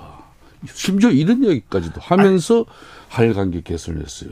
그런 의지가 있었기 때문에 당시 일본 오부치 총리의 아, 한마디로 사죄와 반성에 대한 제대로 된 목소리가 나온 겁니다. 아니, 기시다 총리가 그러면 김대중 얘기를 한마디라도 했어야죠. 왜 여기에서만 오부치 오부치 하냐고요. 음. 오부치 딸 얘기하는데 김대중 아들이 아주 이거 굴욕적이라고 하더라고요. 아, 그러니까 이제 저는 앞으로 이번에 윤석열 대통령이 이런저런 이야기를 많이 듣고 있습니다만은 네, 예. 일본도 양국 관계가 정상화되고 개- 관계가 개선되기 위해서는 서털 외교가 이제 복원되지 않습니까? 네. 그럼 기시다가 연내에 언제든지 올 거예요. 예? 와서 우리 한국 국민들에게 네. 일본 정상으로서 어떤 예의를 갖추는지 그걸 한번 보시면 답이 나온다니까요. 그때까지 봐야 됩니까? 아, 그, 그 전에 이제 이렇게 보면은 우리가 어, 그동안 이 한일 군사 정보 네. 보호 협정 지소미아라 그러지 않습니까? 네. 지소미아 그리고 뭐 하이트리스트 이 수출입 심사 뭐 이런 우대국 그런 아직 그도- 해제는 안 됐어요. 그 복원도 시켜야죠. 복원해야죠. 그리고 이제 뭐 이번에 이제 벌써 좀 달라지는 것은 5월 달에 있을 그런 히로시마 G7 정상회의에서 네. 기시다 총리가 윤석열 대통령을 초청하는 것은 어장국가에 있기 때문에 자기가 그런 어 재량을 가져요. 네. 근데 이것부터가 네. 그럼 우리나라가 그렇게 G7을 넘어서 G8 G8에 들어가려고 그렇게 국제적인 다각적인 외교를 펴지만 결국 뭐에 어떤 벽에 막혔었습니까? 일본 반대요. 일본 벽에 부딪혔지 않습니까? 네. 그런 일본이 이번에 히로시마 개최 의장국인 기시다 총리가 히로시마에 윤석열 대통령을 초청한 것은 네. 그만큼 앞으로에 있을 한국 국격을 높일 수 있는 그런 차원에서라도 이번에 대통령 일본 정상 외교 과정에서 아, 국민들 기대에 못 미치는 그런 역사 인식 문제가 일본에 성 있는 조치가 안 나왔다 하더라도 여러분 좀 기다려 보시면 분명히 답이 나옵니다. 기다려 달라. 예. 네, 아직은 때가 아니니 기다려 달라. 그 짧게 하나만 물어볼게요. 예. 어, 일본에서 이미 수십 차례 우리한테 사과했습니까? 전체적으로 뭐 모 방송에서 팩트 체크라는 걸 하면서 네. 심지어 한 52차례 일본 총리나 외무상 일본 정부 전체 합치면 그렇게 나오더라고요. 자, 얼마 전에 일본에서 근데- 강제 동원 없었다 이렇게 얘기 나왔는데 이걸 그러니까 일본 정치인들이 네. 특히 이번 4월 뭐 하순에 있는 그 선거. 선거, 지방 선거를 앞두고 상당히 보수 우익적인 측면에서는 네. 그런 뭐 극우적인 입장을 보이면서 어, 윤석열 대통령의 그런 한일 정상회담을 어렵게 만드는 그런 일본의 어, 뭐 그런 것도 있는데요. 좀 정치인들의 잘못된 그런 행태가 있죠. 한국 대통령이 왜 한국 정부에서 일본의 선거, 일본 자민당 선거를 걱정해 줘야 됩니까? 그 선거 걱정하는 거 아니죠. 아까 이야기했듯이 네. 아, 처, 처칠 대통령도 그랬지 않습니까? 현재와 과거를 경쟁시키면 반드시 미래를 놓친다 그랬잖아요. 그러니까 과거에 집착해서 어, 분열하고 또 분열을 초래하는 그런 혼란은 이건 안 되는 알겠어요. 얘기죠. 더 글로리라고 드라마에서 연진이도 비슷한 얘기 네, 했습니다. 그래요. 그러니까 우리 이 부분은 네. 참 1965년 한일 협정 당시 박정희 대통령의 그런 한일 그 저 협정을 이루고 난 뒤에 당시에 엄청난 국민적 저항이 저항 있었죠. 있었죠. 이명박 그 고대 학생이 그때 그렇습니다. 시위했죠. 그렇지만 네. 우리 그때 우리 국민들의 사무친 감정은 불구 대천이라고 그랬어요. 불구 대천이지만 아무리 어제의 원수라도 필요하면 손을 잡는 것이 국민 민복을 위해서 네. 그걸 위해서 도모하는 거다. 알겠습니다. 정치권에서 특별히 민주당에서는 결사 반대하면서 신을사오적까지 얘기합니다. 어, 탄핵 얘기도 나오고요. 국정조사 불사하겠다 이런 얘기했는데 자 아, 정치권 민주당의 반응 어떻게 들으셨습니까? 저는 민주당 입장에서도 어, 대한민국 헌정사에서 민주당 제일 좋은 대통령 꼽으라면 두 사람이 김대중 대통령, 노무현 전 대통령을 꼽지 않습니까? 김대중 정신이라는 게 뭡니까? 네. 한일 관계 개선에서도 이거는 평화의 대원칙 속에서도 정확하게 드러나는 거예요. 그러니까 오늘날 대한민국 제가 거듭 이야기지만은 경제 발전을 위해서 박정희 대통령과 김대중 대통령이 내린 그 결단과 결심 대단히 중요한 거죠. 그렇기 때문에 이제는 뭐 사실상 대한민국의 국격 입장에서는 한일 관계도 과거를 뛰어넘어야만이 우리가 더 일본보다 뭐 당당하게 국제 관계를 가져갈 수 있는 네. 것이죠. 자, 제가 과- 그런 측면에서 한 마디만 네. 더 해줄게요. 중국 같은 경우도 어, 주얼레 전 총리가 그때 이제 1972년도에 그때 중일 뭐 국교 정상화가 네. 이루어졌어요. 그때 당시도 아, 주얼레 당시 총리가 양국이 다른 점은 서로 인정하면서도 또 공동의 이익을 추구하자 구존동이란 말이 그때 나온 겁니다. 그래서 당시 중국 입장에서는 일본의 마음을 얻기 위해서 이 흔히 말하는 전쟁 배상 요구조차도 안 했었어요. 네. 그랬지만은 일본은 당시 배상금보다 훨씬 많은 ODA 그러니까 공적 개발 자금을 당시 중국에 지원을 했죠. 그렇기 때문에 우리가 이제 참 이 아픈 역사 저도 이번에 화났어요. 대통령이 그런 결단과 결심을 가지고 정말 한일 관계에 새로운 신결을 만들어 나가자 하면은 기시다 아무리 일본 국내 정치 있고 일본의 구구 세력들 의식한다 하더라도 네. 우리 국민들 생각하고 우리 대통령에게 네. 최소한의 성의 있는 조치는 보여야 되는 건데 근데 그 성의도 안 보였죠. 그 부분에는 저도 분노를 합니다. 아, 분노, 분노. 어, 그게 일본인들의 예. 참쏙 좁은 생각인데 네. 저는 그걸 앞으로 기시다 총리가 네. 서털 애교를 이번에 복원시켜 놨으니까 네. 한국에 오면은 두 번 다시는 대한민국 국민들 실망시키고 또 한일 관계 잘못된 역사 인식에 대해서도 네. 기시다 총리가 한 번 더 정리해 주셔야죠. 알겠습니다. 네. 아, 네. 그 얘기 좀 세게 해주세요. 예. 강하게 좀 해주세요. 좋습니다. 국민들이 피의자가 아니에요. 그리고 또 분노한다고 해서 이게 반일 감정, 정치 공세를 펴는 그런 사람들이 아닙니다. 그렇습니다. 국민들은 국민들을 설득하고 국민들을 그렇습니다. 다독이는 게 대통령의 역할 아닙니까? 그렇습니다. 오늘 뭐 고려대 교수들도 네. 뭐 성명서 나오고 했습니다만은 뭐 어떻게 하든 간에 그만큼 일제 36년의 그 치욕스러운 고통의 역사는 두고두고 그 아픔을 잊지 못하죠. 자, 자, 주 52시간 그리고 주 5일째 이 정착하는데 지대한 공을 하신 분이 김성태 의원이셨습니다. 국회에서 그 그러셨다면서요? 제가 이제 노동운동을 할 당시는 당시 2002년도에 예. 어, 김대중 정부 시절에 이 주 5일 협상의 주역입니다. 아, 그렇습니까? 예.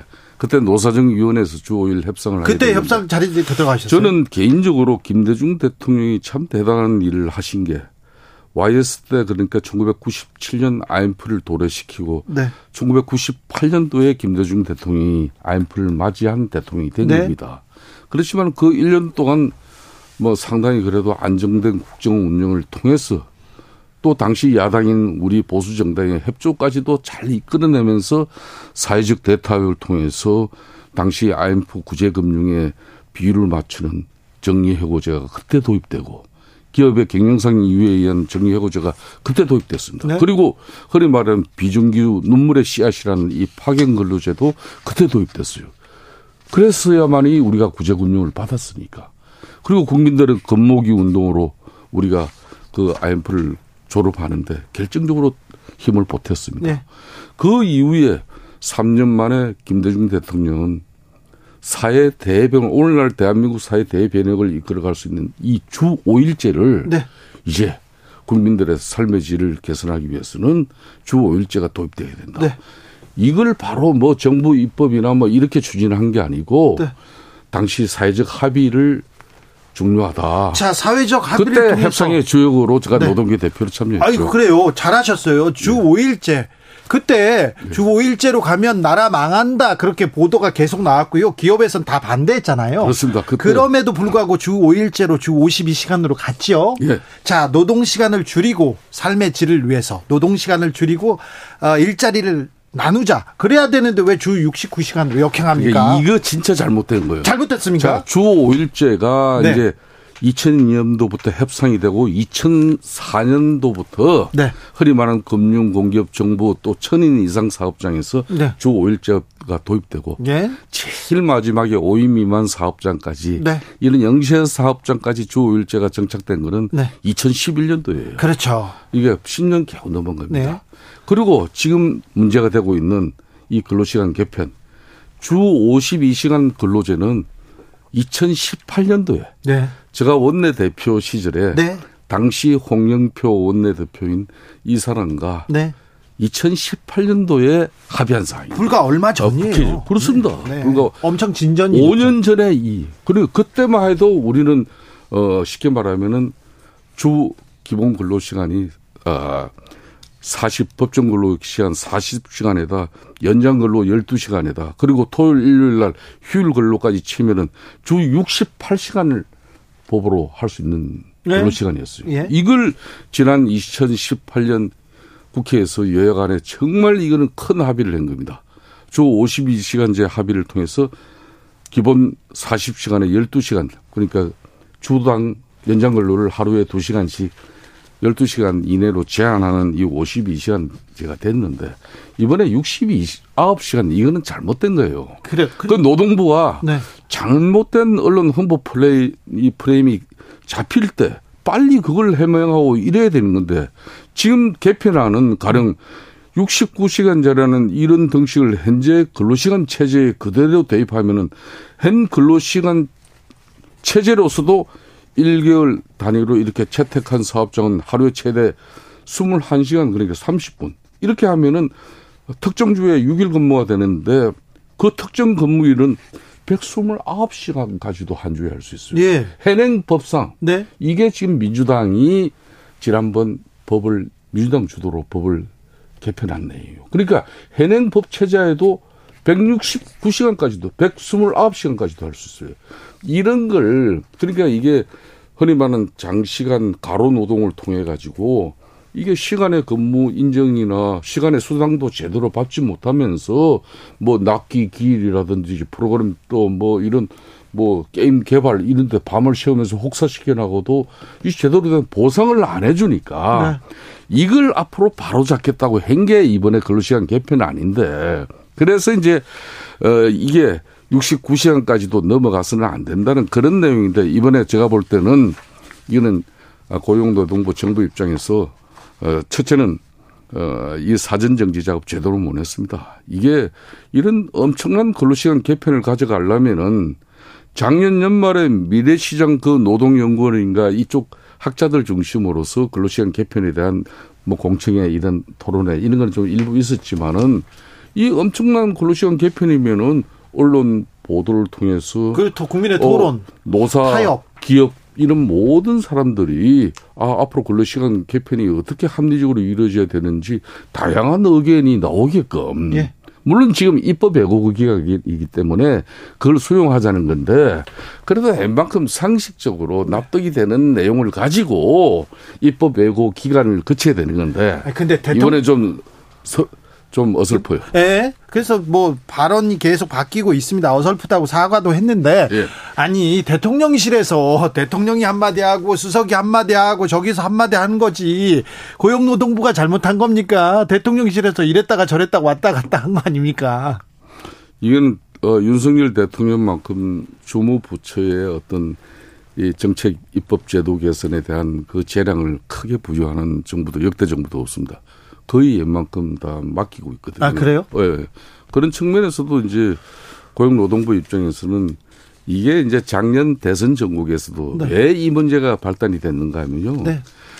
주 52시간 이 갱직된 근로 시간 때문에 근로자가 좀 오버타임 더하고 또 휴일 특권을 통해서도 자기 개별 소득을 늘려 나갈 수 있는 회사에서는 일거리가 많고 네. 또 작업할 수 있는 그런 요청을 충분하게 노사 간에 또 근로자 개개인 간의 동의를 통해서 할 수 있는데 네. 지금 현재 2018년도 제정된 이 주 52시간 이 법 때문에 꼼짝 달싹 못 한다. 그러니까 계절적 수요라든지 업종 규모에 따라서 이 좀 시간 근로 시간을 좀 탄력성 윤성 있게 해달라는 그런 요구였는데 그걸 그런 업종이나 그런 계절적 수요가 있으면 거기는 예외적으로 그렇게 할 수 있는 길을 터주면 되는 건데 마치 이걸 근로 시간 52시간을 갖다 69시간으로 늘리는 것처럼 이건 잘못된 거죠. 알겠습니다. 예. 다른 또 정치 현안 또 여, 그 여쭤봐야 됐어요. 노동 문제 이야기하면 머리 아프죠? 네, 속보, 속보 말씀드리겠습니다. 더불어민주당이 오늘 배임과 뇌물 혐의로 기소된 이재명 대표에게 기소 시 직무를 정지하도록 되어 있는 당원 80조 예외 조항, 그러니까 정치 보복으로 인정되는 경우를 적용해서 대표직 유지하기로 했습니다. 이 뉴스 어떻게 보십니까? 저는 이거 뭐 당연히 그렇게 되리라고. 이렇게 됐겠죠? 네. 되겠죠, 뭐. 당연히. 뭐 이재명 대표 당인데 이재명 당인데 당연히 지금 뭐 당원 당규 뭐 80조 그거는 당원 당규상. 예, 당원 상규 그 기소되면은 네. 당권이 자동으로 정지되는 거 아니에요? 예? 당직이 박탈되고 뭐 그게 정치 보복 탄압에는 예외적인 조항을 둬가지고 네, 네. 그 조항 적용으로 아 이거 이재명 지금 민주당 입장에서는 이런 거예요. 이재명 대표의 사법 리스크는 윤석열 정부와 그 앞에 문재인 정부의 정치적 보복 탄압에 의해서 이거는 이루어진 검찰 수사고 거기 결과로 기소가 됐기 때문에 민주당은 이거 인정하지 못한다는 그런 입장을 오늘 결과를 만들어낸 겁니다. 네. 할 말 없죠? 아니요, 뭘 제가 무슨 아, 그렇게 보시는군요. 아니 이게 문재인 정부 시절부터 네. 이 수사가 이루어진 거예요. 오늘 뭐 검찰이 기소한 내용이 네. 배임 횡령 뭐 특가법상 경제 뭐 1년 이- 반 됐어요, 1년 저- 반. 이게 딱 정확하게 1년 반 된 거예요. 자, 국민의힘 김기현 대표는 안 보인다 이런 얘기 있어요? 김기현 대표요. 네. 아, 지난번 전당대회 이전에 워낙 힘든 그런 뭐 정당대 기간에 피로도 좀 풀면서 네. 아무래도 이제 내년 총선을 위한 집권당의 면모를 어떻게 갖춰야 될 것인지 네. 다양한 구상도 하고 제가 알기로는 비공식적인 일정을 통해서 많은 사람을 지금 만나고 있어요. 네. 알겠습니다. 어, 그 결기 있는 모습을 자신이 어떻게 지금 정리해 나갈 것인지 이런 거 기대가 되죠. 자, 김기현 체제가 이렇게 출범하면 이제 뭐, 뭐, 당권 경쟁하고 뭐 그런 거 없이 민생 개혁한다. 그리고 뭐 혁신 경쟁한다고 했는데 안 보이네요. 국민의힘이 어떤 혁신안, 어떤 국민들의 가려움을 어떻게 긁어 줄까. 이런 얘기 듣고 싶은데 안 보입니다. 대체적으로 뭐 국민들이 바라는 그런 집권당 당 대표의 목소리나 입장은 네. 지금 뭐 장안에 파다한 그런 국민들의 네. 어, 볼멘 심정이나 그런 억하 심정의 그런 마음들을 다 지금 가감없이 전달하고 좀 결기를 갖춰달라 그런 거 아니겠습니까? 그런가요? 네. 아무튼 국민 자존심도 좀 세워줘야 되는데 정부 여당이 일본 자존심만 너무 지금 신경 쓰는 거 아닌가 그런 생각을 합니다. 지금 이제 뭐 그동안 작년에 윤석열 정부가 출범하고 난 이후에 네. 우리 당이 제대로 받쳐주지를 못했어요. 네. 당내 불안과 또 갈등 때문에 네. 이제 뭐 이제 당정이 이제 호흡을 제대로 맞추면서 이제 윤석열 정부를 집권당으로서 좀 제대로 뒷받침하는 건데 네. 제대로 뒷받침하고 난 이후에 좀 대통령이나 대통령실 입장에서 좀 쓴소리도 이제 들을 때는 들어야 되는 거겠죠. 이제는 하겠죠. 아, 그 때가 또 있는 거죠. 그래요? 아, 지금 되자마자 지금 그 이야기 한다 그러면은, 예? 그 어렵게, 예? 김기현 당대표가 어떻게 만들어졌겠습니까? 아니 아무튼 당 지금은 이 당정 간에 안정된 모습으로 국민들의 신뢰를 확보하는 게 가장 우선이죠. 네. 아무튼 뭐 당선된 거 1년 넘었어요. 이제는 이제는 실력을 능력을 보여줘야 됩니다. 그렇죠. 이제 뭐 올 이제 올 9일이 되면 이제 딱 예. 윤석열 정부 출범 1년이 되는 거죠. 네, 아직 1년이 안 됐네. 아직 안 됐습니다. 네, 네. 그러니까 이제 이제 실력과 능력과 비전과 정책을 보여줘야 됩니다. 사실은 여기에 그래서 제가 이 협치입니다. 좀 힘들겠지만은 어찌 보면은 이재명 당 대표의 사법 리스크 때문에 야당의 협조를 제대로 이끌어내지 못한다는 그런 한계가 있지만은 네. 그래도 정치가 제대로 복원되고 협치를 이뤄서 사실상 민주당의 입법 권력을 장악하고 있는 민주당의 도움 없이는 지금 윤석열 정부의 흔히 말하는 드라이브 계획은 안 되는 겁니다. 아니 그런데 다 막혀 있는 거죠. 정치 협치를 외치는 사람이 김성태밖에 안 보입니다. 국민의힘에서 그게 문제인 것 같습니다. 그러니까 지금 어정쩡합니다. 솔직히 윤석열 정부가 통치를 하는 것도 아니고 그렇다고 또 야당 도움을 협조를 받아서 협치를 이루는 어떤 그런 국가 운영이 이루어지는 것도 아니고 참 어려운 과정을 가고 있는 거예요. 자, 어려운 정치 어떻게 되살릴지 아, 여기까지 듣겠습니다. 김성태 국민의힘 중앙위원회 상임의장이었습니다. 감사합니다. 예, 감사합니다. 정치 피로, 사건 사고로 인한 피로, 고달픈 일상에서 오는 피로. 오늘 시사하셨습니까? 경험해 보세요. 들은 날과 안 들은 날의 차이. 여러분의 피로를 날려줄 저녁 한 끼 시사. 주진우 라이브.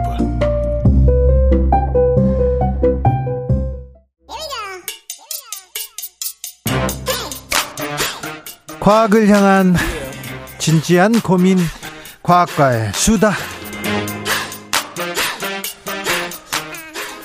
자, 주진우 라이브 과학 선생님 이선호 엑소쌤 모셨습니다. 어서 오세요. 네, 반갑습니다. 엑소쌤입니다. 오늘은 어떤 공부해 볼까요? 오늘은 우리가 접하는 다양한 달달한 당들 중에서 아이고, 꿀 이야기. 꿀이요. 네. 아유, 네, 달콤한 이야기. 네. 좋습니다.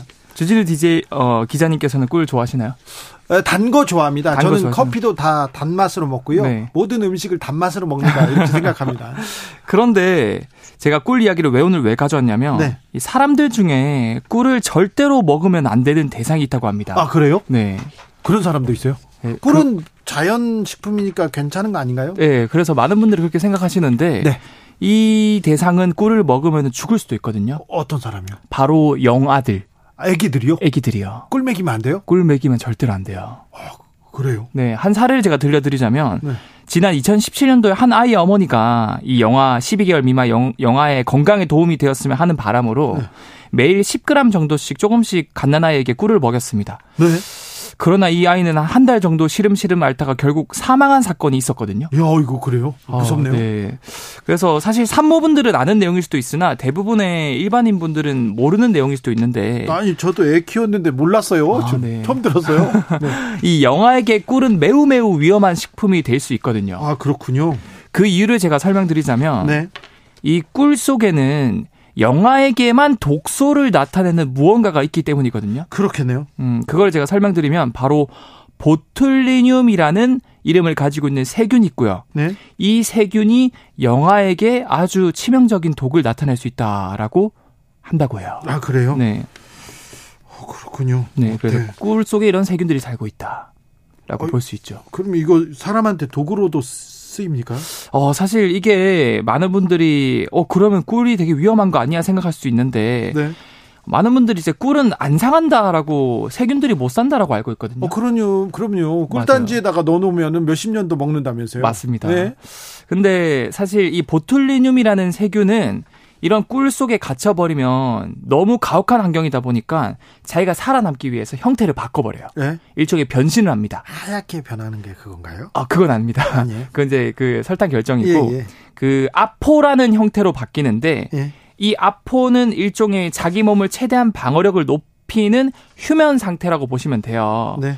근데 이 보툴리늄균이 아포로 바뀌었을 때 사실 건강한 성인들, 충분한 면역력을 가진 성인들은 예, 꿀을 먹어도 그 안에 있는 보툴리늄균이 만든 아포를 소화액으로 다 녹여버려요. 예. 그래서 위험하지 않습니다. 예. 하지만 장의 기능이 완전하지 못한 돌 전의 아기들, 영아들은 이 보툴리눔균이 만든 아포가 장내에서 증식해서 네. 결국 독소가 흡수돼서 호흡곤란이나 신경마비 등을 유발하고 심할 경우에는 사망까지 이를 수 있다. 알겠어요. 아, 네, 이거 좀. 근데 성인들 그냥 괜찮죠, 먹어도? 아, 성인분들은 걱정 없습니다. 네. 그래요? 네. 꿀이 안 썩는 거는 왜 그런 거예요? 어, 사실 꿀이 안 썩는 이유는, 어, 결국에는 꿀이 대부분은 이제 설탕으로 이루어져 있거든요. 아, 그래요? 네, 다양한 복합적인 물질이 있긴 하지만 대부분의 물질은 설탕이에요. 네. 근데 이 설탕이라는 물질 자체가 굉장히 농도가 짙은 상태라서 네. 거기에 어떤 균이 들어가면은 들어가는 족족 삼투 현상으로 자기 몸에 있는 물을 다 뺏겨 버립니다. 아, 그 설탕, 아, 설탕한테. 네. 예. 그래서 다 말라 죽는다. 다른 세균들을 다 죽이고 자기만 살아남는군요. 어떻게 보면 이제 꿀이 꿀만 있고 다른 세균들 다 죽여 버리고 자, 그 여기서 질문. 네. 이거 시험 문제에 나오죠. 자, 나올지 모르겠습니다. 저, 네. 저 같으면 이거 내겠어요.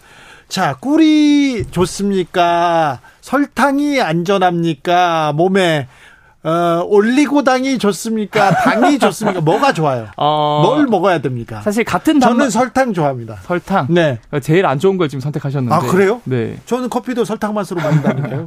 같은 단맛을 낸다고 해서 같은 효과가 나오는 게 아니거든요. 우리 몸은 급격하게 혈당이 올라가는 거를 굉장히 싫어해요. 취약합니다. 그래요? 네. 그래서 서- 설탕과 같은 단당류로 이루어진 단 음식은 먹자마자 바로 몸에 이 그 설탕 같은 포도당 이런 것들이 당 흡수돼서 올라오죠. 확 혈당이 올라갑니다. 아유, 올라오죠. 그럼 우리 몸에서는 이제 깜짝 놀라요. 네. 아, 뭐 이렇게 혈당이 갑자기 올라가. 어. 그래서 이 혈당을 낮추는 인슐린이나 호르몬을 또 급격히 엄청 분비하거든요. 예. 그러면 또 아, 그래서 순간적으로 그렇죠. 혈당이 또 바닥을 칩니다. 아니, 꿀도 설탕으로 돼 있다면서요. 맞아요. 근데 혈당 같이 올라가지 않습니까? 그래서 사실상 꿀도 그렇게 우리 몸에 막 유익한 건 아니고 제가 추천을 드리자면 네. 이 단당류 말고 다당류라 그래서 올리고당 많이 팔거든요 슈퍼에서. 네. 그래서 그런 올리고당 같은 경우는 우리 몸에서 흡수하는데 오래 걸려. 요 왜? 분해를 좀 하는데 시간이 걸리기 때문에. 예. 그래서 여러분들도 같은 단맛을 내고 싶으면 올리고당 같은 제품을 구매하시면은 건강에도 좋고 네. 혈당도 안 올리고 당뇨병도 예방할 수 있고 시럽은 뭔가요? 설탕 이제 시럽 설탕? 설, 설탕 시럽이라고 하죠. 네, 음. 설탕 시럽이군요. 근데 올리고당 시럽이라던가 이런 네. 것들을 저는 드시는 걸 추천드리고 올리고당이요? 특히 이런 올리고당 다당류 시럽 같은 거나 이런 것들은 우리 장에 있는 유익균들의 먹이거든요. 네. 그래서 그런 것들은 단맛도 낼 수 있지만 우리 장내 세균을 또 튼튼하게 해줄 수 있다. 네. 음, 그런 자, 또 팁이 있습니다. 어떤 그 커피숍에 가면요. 네. 설탕이 있는데요.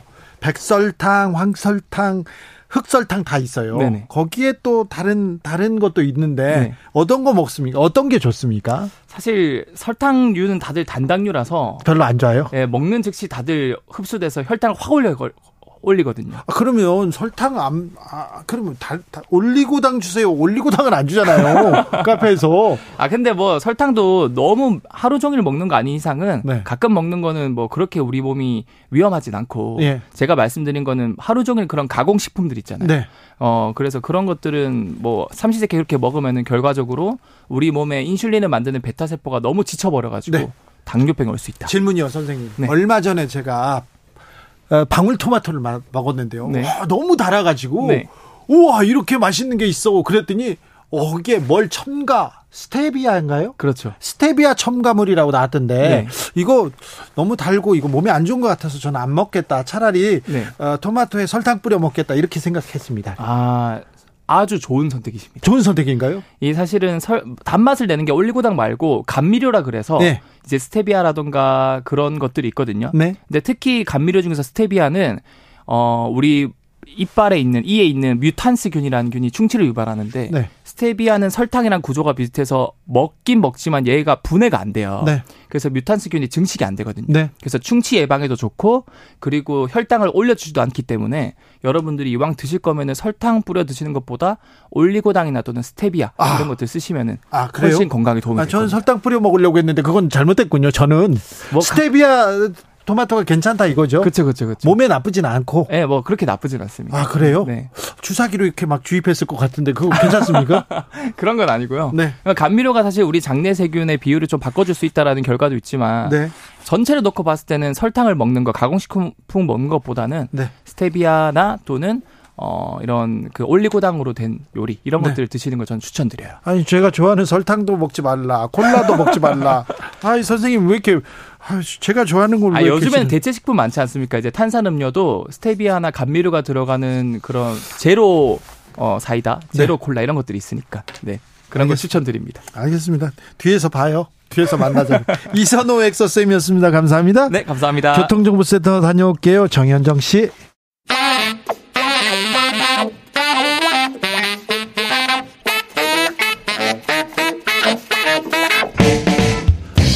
세계는 넓고 이슈는 많다. 우리의 시야를 국제적으로 넓혀 보겠습니다. 국내 뉴스, 국제 이슈 다 덤벼라.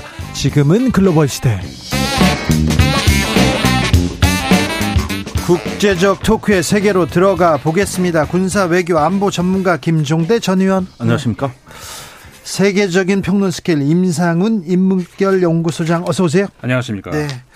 자, 일본에서 우리나라를 G7 정상회의에 초청했습니다.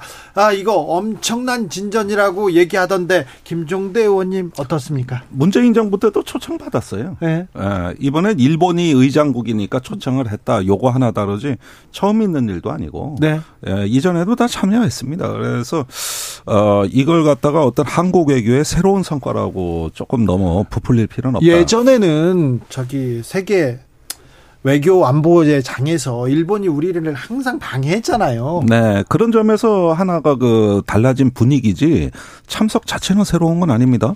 아, 그때 문재인 대통령 가셔가지고 저기 코로나 방역 잘했다고 박수도 받고 그랬잖아요. 네네. 그때는 참 네. 우리가 선진국한테도 박수를 받는 그런 또 자부심이 있었는데. 네, 그러고 저기 그 일본 총리는 저 뒷줄에 서 있고 오히려 우리가 더 환영받았어요. 네. 그 당시 분위기가. 근데 어쨌든지 간에 초청받은 건 잘된 일입니다. 네. 아, 뭐 그것도 성과라고 자꾸 이야기를 하는데 뭐 인색할 필요는 없을 것 같아요. 그건 잘된 일입니다. 네, 임상원 소장님. G7이 사실은 지금 위기를 맞고 있는 것이죠. 그러니까 1975년에 처음 만들어진 건데 당시만 하더라도 그 일곱 개 나라 흔히 우리가 말하는 최 이제 최고의 선진국 강대국이죠. 강대국이죠. 그러니까는 네. 군사력 그 당시는 군사력 그 경제력. 문화, 경제 모든 면에서 이제 어, 강대국들이었고 그 일곱 나라의 GDP를 다 합치면은 저전 세계 GDP 전 세계 생산량의 56%를 차지했었던 아, 그래요. 그랬었던 거죠. 그리 그랬는데 이제 점점 그게 이제 바- 변하지 않습니까? 2000년 들어오면은 그 일곱 나라의 GDP 합친 게 이제 45%가 되거든요. 그러니까 뚝 떨어지죠. 그 사이에 흔히 우리가 말하는 브릭스라고 부르는 러시아, 네. 중국, 그 인도 등등 그, 그 나라 GDP가 다 그 75년 당시에 17%였는데 25%까지 올라오는 것이죠. 그러니까 GDP가 그러니까 G7이 더 이상 세계를 어떻게 저 쥐락펴락 하지 못하는 시대가 오면서 사실 그 트럼프 대통령 있을 때 처음 그런 얘기가 나왔었죠. 이제 G, G7은 안 된다. 네, G- G11으로 가자. 네, 네, 그런 이렇게 하면서 나왔죠. 당시 이제 트럼프 대통령은 어, 러시아, 한국, 소주, 인도 이렇게 네 나라 넣어서 G11 하자. 근데 여기서 반대한 게 어디입니까? 일본이었죠. 일본이 한국을 반대했고 그렇죠. 음. 독일이 러시아를 반대했고 그래서 이게 이제 파토가 나 아, 죄송합니다. 그러니까 죄송- 이게 네, 끝나고 죄송합니다. 음, 끝났 끝나고 근데 그 다음에 그러니까는 그 영국 대회에서는 어그 러시아를 빼고 대신 남아공을 이제 집어넣어서 네. 그렇게 해서 이제 겨우 집어넣은 영국이 이제 한국을 초대하겠다고 꼭 하니까 네. 어, 그래서 했던 것이고 그래서 이제 G7에 더 이상 이제 그 어, 우리가 초대받았다 뭐 이렇게 좋아할 그런 때는 아니고 이제 사실 G7이 어, 얼마 못 갈 것 같아요. 한국, 어, 인도 이런 나라들이 포함을 시켜서 그 더 커진 G10 혹은 11 이런 것이 이제 곧 만들어질 거고 물론 뭐 일본이 초대하니까 좋죠. 좋은데 어 이게 그 새삼스러운 일은 아니고 어 이제 앞으로 그렇게 바뀔 것 같아요. 자, 한일 정상회담 이후 아, 그리고 한미 정상회담도 있습니다. 자, 네. 이후 이 안보는 어떻게 예, 우리 외교는 어떤 방향을 향할지 네. 어 떻게 가고 있는 것처럼 보이십니까? 일단은 어제 윤석열 대통령이 국무회의 모두 발언에서 그렇게요. 지금 한일 관계를 이렇게 추동해 나가는 모든 합축적인 하나의 전략 개념을 또 인도 태평양 전략으로 직접 언급을 했었어요. 네. 그래서 한일이 인도 태평양 전략에 적극 협력한다. 아, 이한 문장이 저는 핵심이라고 보는데 문제는 말이죠. 이게 언젠가부터 아시아 태평양이 인도 태평양으로 바뀐 거거든요. 네. 아태가 인태로. 이게 굉장한 전환인데 우리 사회에서는 이 부분에 대해 별다른 논쟁이 없었어요. 예. 그런데 인도 태평양이라고 했지만 제가 보기에는 인도가 그럼 인도 태평양 전략을 받아들였느냐? 지금 그 일본이 애시당초 2007년에 이 전략을 표방할 당시에는 어, 미국과 중국 무역액만큼 인도와 일본이 교역한다. 이런 비전이었거든요. 예. 그런데 지금 어 일본 무역에서 인도가 차지하는 비중이 보면 수입의 0.8%, 수출의 1.7%입니다. 그러니까 오히려 거꾸로 간 거예요. 그다음에 쿼드가 무력화됐어요.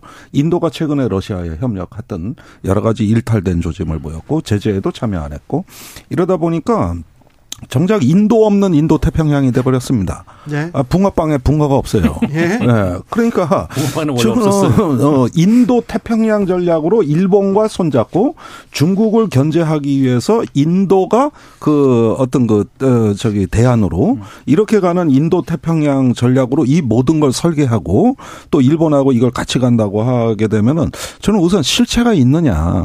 어, 언제 이걸 검토하셨느냐. 이걸 좀 물어볼 수밖에 없어요. 그리고 그거는 인도양과 태평양 하면서 아시아가 빠져나간 거거든요. 네. 유라시아 그 이니셔티브가 없어진 거예요. 그러니까 이렇게 실체가 없는 인도 태평양 부분하고 어 유라시아 부분을 무시한 거에 대한 앞으로 초래될 어떤 국익의 손실. 그다음에 오히려 인도보다는 호주 쪽으로 미국은 중심을 이동하는 것 같습니다. 그래서 오커스가 부각되고 있어요. 그래서 최근에 일본 쪽에서 나오는 얘기는 어 이제 호주를 끌어들여서 새로운 안보 협의체를 만들자 이런 이야기까지 나오고 있습니다. 그러면 어제 국무회의 연설을 제가 한 두세 번을 들어봤거든요. 네. 그런데 그 이면에 깔린 이제 중국하고의 숙명적인 어떤 파국적인 그 저기 충돌론을 일단 믿는 것 같고 그러다 보니까 일단은 개념의 공, 공상에 불과한 아직까지는 검증 안 된 인도 태평양 프레임이 엄청나게 강하게 들어왔고 네. 그 다음에 이제 어 미국에 가서 정상회담하면서 이걸 재확인하면서 이제는 어떤 그 일본하고 뭐 과거사라든가 여러 가지 어 묵은 문제들은 다 걸림돌로 제거해 버리는 예, 이러한 어떤 행보가 가속화될 거다. 초점은 예. 일본은 일단 예선전이라면 4월에 한미 정상회담이 본선이 될 것 같아요. 거기 가서도 이렇게 다 주고 오시는 거 아닌가. 음. 아니, 조 바이든 대통령이 한국 왔을 때도 우리가 보따리 엄청 챙겨줬잖아요. 네. 그런데 또 일- 미국은 우리한테 안 줬거든요. 그러니까 이번에 가장 중요한 거는 모든 경제적 공급망에 관한 미래의 어떤 핵심 기술에 대한 사항을 안보 프레임에 다 집어넣었다는 겁니다. 그래서 한일 간의 그 경제 협력 안보 협력 대화를 NSC가 주도한다. 이렇게 돼 있다면은 안보기구가 경제 문제를 컨트롤하겠다는 얘기거든요. 이틀은 미국에 가서 이게 미국 모델이에요. 이 미국 모델을 지금 저 일본에 적용한 거거든요. 그러면 앞으로 경제계가 목소리를 못 냅니다. 그러니까 굉장히 그걸 안보 부서가 독주할 우려가 있다는 거죠. 네. 자, 그러는 사이에 시진핑 중국 국가주석은 블라디미르 푸틴 러시아 대통령을 만났습니다. 중러 밀착해서 강력한 반미 연대 과시했는데요. 우리는 또 하, 걱정이 더 앞섭니다. 뭐 중국 입장에서 지금 러시아와 좀 더 밀착 행보를 하는 것이 어떻게 보면 당연해 보이고요. 네, 중국 그러니까요. 입장에서는 네. 왜냐하면은 어, 지금처럼 그 러시아가 궁지에 몰리고 있을 때 어, 중국이 좀 이렇게 손을 내밀어주는 그런 모양새를 취해, 취한다면은 러시아 입장에서는 상당한 그 그러니까 중국 입장에서 상당한 러시아라는 하나의 그 새 또 과거의 친구가 좀 서먹서먹해졌다 다시 이제 정말 초, 친구로 이렇게 저 드리게 되는 것이죠. 어 그런데 이제 다만 어, 미국에서는 상당한 이제 지금 그어 그 전부터 그 이번에 방문하기 전부터 우크라이나 전쟁에 무기를 어, 대는 것 아니냐 뭐 이런 것들을 계속 이제 그그 경 의심받았죠, 경고를 계속. 하고 있는데 네. 중국 입장에서는 아직까지 무기를 제공하고 있다는 그런 증거는 안 나오고 앞으로도 손시 그 쉽사리 그 미국이 알 수 있는 만큼 이렇게 무기를 지- 지원할 것 같지는 않아요. 이제 그렇게 해가면서까지 지금 뭐 이렇게 그 깊이 바, 발을 들일 이유가 없고 중국 입장에서는. 어, 다만 이제 아까 말씀드린 것처럼 그렇게 어, 러시아의 그 궁지에 몰린 러시아를 어떻게 그 손을 잡아주는 그런 스탠스를 취하면서 최근에 사우디아라비아하고 그 이란, 이란, 네. 관계가 이제 급속도로 지금 이제 정상회담까지 한다는 거 아니겠습니까? 이미 이제 어 야, 정상화하겠다는 건 했고 어 이제 그 정상회담도 어 하겠다 이런 만 거기에 이제 모종의 중국이 역할을 했단 말이죠. 어 그런 기대를 러시아 입장에서는 이제 해주고 있는 건데 왜냐하면 싸울 때 참 둘이 싸우기 싸우고 있는 동안에 그만두기 어려운데 누가 옆에서 말려주면 또그 그 하나의 그 핑계가 되잖아요. 아, 말려야죠. 그래서 그런 차원에서의 중국이 하나의 개입이 해준 개입을 해준다면은 그런 차원에서 이제 중국 입장에서도 지금 그 그 3년임을 시진핑 국가 주석이 하면서 국제사회 이제 비난 어떤 그 비판 이런 것들이 많은데 그런 것들을 희석시킬 수 있는 그런 요소가 되겠죠. 그러니까 중국 입장에 당연히 그럴 수밖에 없습니다. 네. 제가 눈여겨본 거는 시베리아의 힘2 그러니까 가스관 연결 이 굉장히 중요해 보입니다. 사실은 그 과거에 독일이 노스 스트림이라고 해가지고 가스관 연결한 걸로 지금 뭐 굉장히 오히려 어 어떤 패러독스에 빠져 있다고 본다면은 이제는 유럽에 못 파는 가스를 중국에 연결해서 어 대규모로 그 가스 판매를 하고 석유도 좀 싸게 공급할 것 같고 이렇게 해서 어떤 그 사회주의식 공급망의 어 구성이다. 이렇게 되면은 이게 인도 태평양 전략하고 유사한 어 말하자면은 어떤 유라시아 어 전략 프레임으로 진화해 나갈 수가 있는 거거든요. 그런 점에서 이번에 중국이 또 한 가지 긍정적인 거는 빨리 우크라이나 종전 평화 협상을 촉구하고 호, 좀 역할을 했으면 좋겠어요. 예, 받았다는 거지만 그걸 넘어서 제가 보기에는 어떤 어, 지정학에서 얘기하는 심장지대 유라시아에서의 연대와 결속이라는 네. 1위로 가는 것이다. 네. 그런 점에서 상당히 의미 있는 어, 정상회담이라고 알겠습니다. 봅니다. 파리로 혼돈의 파리로 가기 전에 몇 가지만 물어보겠습니다. 단답형으로 대답해 주십시오, 김종대 의원님. 왜 이래요? 모르는 게 없으니까. 예, 예. 그런데 저기 푸틴 대통령 대역 논란 나왔잖아요. 어떻게 네. 보세요? 김종대 의원의 생각이 주- 궁금합니다. 아니 저는 뭐 의혹 제기론 충분히 가치 있다. 네. 예, 따져볼 만하고 제가 봐도 사진이 이상하더만요. 네. 좀. 자. 대약 가능성이 있다. 여기까지 보고요. 이상합니까? 예. 자, 북한으로 가보겠습니다. 북한에서 예. 저기 김정은 위원장 옆에 선글라스 끼고 얼굴 모자이크 예. 마스크도 쓰고. 네, 마스크 그 사람 누구예요? 완전히 그거 제가 보기에는 작년 9월에 핵무력 정책법이 통과됐잖아요. 네. 거기에 나오는 구절에 국가 핵무력 지휘기구라는 게 나와요. 예. 그게 베일에 쌓인 기구입니다. 네. 이름도 모르고 체계도 몰라요. 네. 그 중에 한 명일 겁니다. 그래요? 예. 아니 그런데 다 사진이 나왔는데 한 사람만 모자이크 처리하니까 얼마나 그게 궁금해요. 바로 그거예요. 예. 우리가 지금 북한의 핵무기 통제 시스템, 지휘 통제 시스템이 뭔지 하나도 몰라요. 예. 그런데 그런 어떤 무력의 지휘 통제 시스템이 김정은 국무위원장을 보좌한다고 법에 나와 있어요. 예. 그러면 실체가 있는 거거든요. 자, 근데 그러면 그러면 그 라인에 있는 거죠. 예. 저 노동신문에 나온 사진은 그렇게 모자이크가 처리돼 있겠지만 아마 정찰위성에서 다 찍을 거 아닙니까? 네. 누군지 얼굴 다 파악하고 그랬겠죠. 아니 선글라스에 마스크까지 쓰고 모자까지 썼으니까 네. 그거 어떻게 합니까? 그럴 수도 있잖아요. 그래도. 아니 무슨 뭐 저기 저기 뭐 거기에 지문 감식기가 달린 것도 아니고 자, 그걸 그리고요. 어떻게 알아요? 음, 딸 김주의 등장으로 음. 리설주와 지금 김정은의 동생 지금 지금 김여정. 권력, 네, 네. 김여정이 권력 구도가 조금 바뀐다 이런 얘기도 네, 있던데. 국책연구기관의 부원장이 그 분석한 내용이죠. 네. 뭐 그런데 가정사 문제고 그, 부, 그 아무리 둘이 싸운다고 그래가지고 열 살짜리 딸을 그 대안으로 이걸 내세웠다. 그리고 이게 후계 구도다. 아, 전 너무 성급한 해석이자 네. 좀 과장이라고 저는 봐요. 네, 저는 뭐 김종대 의원 얘기면 다 듣습니다. 아, 네. 자, 혼돈의 프랑스로 가보겠습니다. 프랑스는 연금 개혁을 놓고 시끄럽습니다. 혼돈 인데요. 그 연금 개혁을 정부안이 이제 밀어붙이는 거 62세, 64세 그다음에 어 42년만 일하는 걸 44, 어, 3년을 일해라. 이제 네. 이게 골자인데 그거 외에도 뭐 더 있습니다만. 근데 이게 이제 그 하원 통과가 어렵다라고 생각이 됐던 모양이에요. 마크롱 대통령이. 네. 근데 프랑스 헌법의 49조 3항에 보면은 어 정부에서 어 의회를 통과하지 않고도 한 회기에 하나는 네. 제한돼 있으니 과거에는 제한이 없었는데 통과시킬 수 있다. 그러니까는 의회 의원 국회의원들 물어보지 않아도 된다라는 조항이 있어요. 그걸 가지고 통과를 이제 시키겠다 한 거죠. 그러니까 상원에서는 이미 이제 그 통과가 됐는데 하원이 안 될 것 같으니까 그렇게 한 거거든요.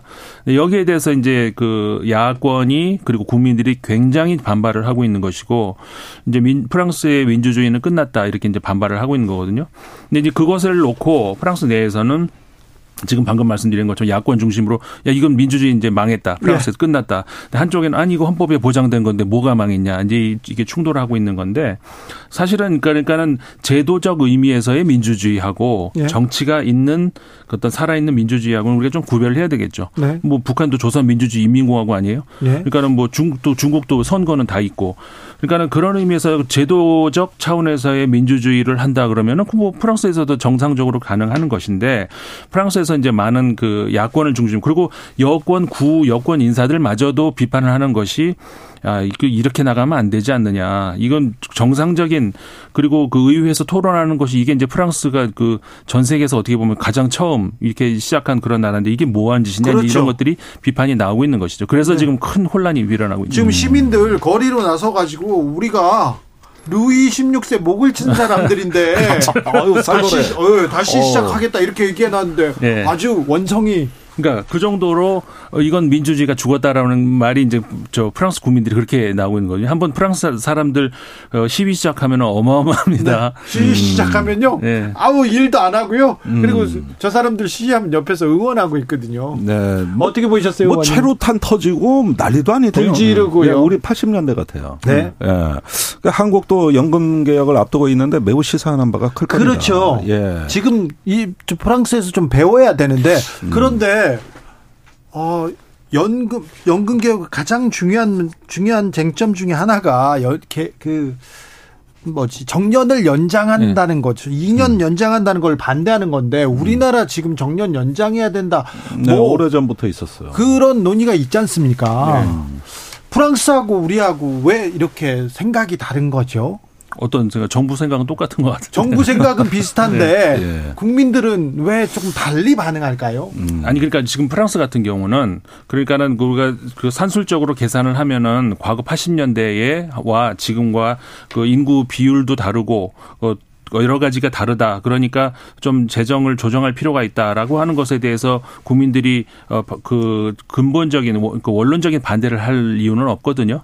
근데 이제 문제가 되는 것은 항상 그렇지만 그 불균형 그리고 불공평. 그러니까는 지금 마크롱 정부도 어 부유세 같은 것들은 점점 축소하는 방향으로 그다음에 지금 있는 것처럼 이런 그 연금은 점점점 여- 일을 더해라 더해라 그쪽으로 가는 것이고 그런 것 때문에 그리고 정치인들은 국회의원 5년 만에도 죽을 때까지 연금 보장되고 근데 왜 우리는 더 일을 더하라 이런 불만 때문에 그러는 것이죠. 네. 음. 우리도 불만 많아요. 그러니까는 그런 거에 대해서 국민을 설득시킬 수 없는 거. 대통령이 이제 또 가끔 실언도 하는데, 어, 그- 나도 그럼 연금 안 받겠다.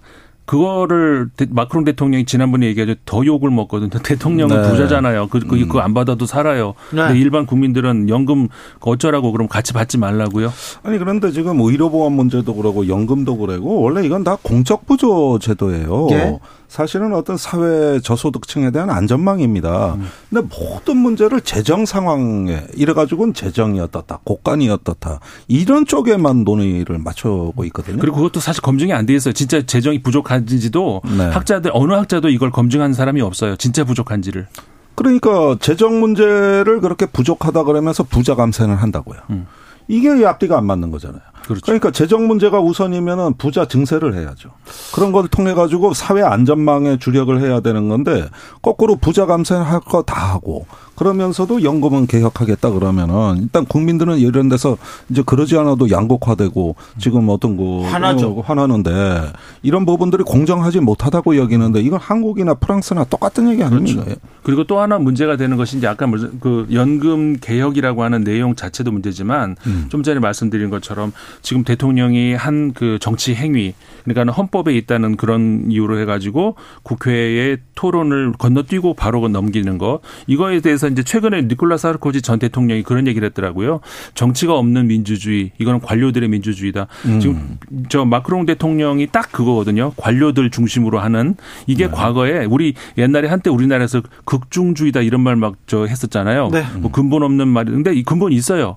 이게 프랑스에서 나온 말이거든요. 아, 네. 딱 그런 현상. 국민들이 그냥 정치 짜증나고 싫어 하고 그냥 관료들 중심으로 그냥 공부 잘하는 사람들 뽑아서 대통령 시키고 장관 시키고 그냥 그 하지 뭐 이게 딱 그 관료주의 이런 거를 극중주의라고 프랑스 정치학자들이 얘기를 한 거거든요. 그 이면에는 정치 불신이 있겠고. 그러니까 딱, 예. 그, 딱 그거예요. 예. 프랑스 혁명 직후에 이제 지긋지긋하다 이제 정치인들 말, 국회의원들 말 듣기 싫고 그냥 공, 공부 잘하는 사람들 장관 시켜서 그 사람들 데리고 하자. 이거 우리나라에서 많이 듣는 말이거든요. 음. 딱 지금 프랑스에서 그런 거 관료 중심으로 가고 있다는 거. 특, 특히 이제 특정 어떤 그 어, 기구의 그 사람들이 국가를 접수하는 거. 음. 프랑스는 아저 저 저 중국 같은 경우에는 공산당이 네. 국가를 접수해 버렸잖아요. 네. 우리나라도 어디 뭐 어딘 청에서 저기 접수 국가를 접수해 버렸잖아요. 음. 이런 관료주의 이런 것들이 지금 그 프랑스에서 딱 위기가 되고 있는 거거든요. 음. 바로 이거 이거 우리 지- 저 제가 볼 때는 주시해야 되는 말 바로 요겁니다. 너무 많은 사람들이 이렇게 획일적으로 이렇게 가 있으면 민주적 토론 안 되고 그냥 일방통행 하는데 네. 네. 아니 그런데 이 연금 사태를 봐서도 그렇지만 공론과 수구의 민주주의가 전 세계적으로 좀 퇴조하는 거 아닌가. 네. 예, 그러면서 분열의 길로 가는 어떤 민주주의의 위기로 진입하는 거 아닌가 하는 불안감까지 갖게 됩니다. 그러니까 전 세계 지금 민주주의 위기가 오고 있는 것 같아요. 네. 협치했다, 뭐 어디에서 타협했다 이런 얘기는 안 하고 전쟁이 일어나죠. 또 음. 어, 포퓰리스트 득세하죠. 트럼프 다시 나온다고 하죠. 네. 아 프랑스는 민주주의의 또그 모범을 보였는데 여기서 그런데 왜또 우리나라에겐 빼놓고 얘기하시죠? 우리나라 얘기 뭐 심각하죠. 예. 네, 따라가가지고. 네. 자, 김종대, 임상훈 두 분에게 배웠습니다. 감사합니다. 감사합니다. 주진우 라이브는 여기서 인사드리겠습니다. 저는 내일 오후 5시 5분에 돌아오겠습니다. 지금까지 주진우였습니다.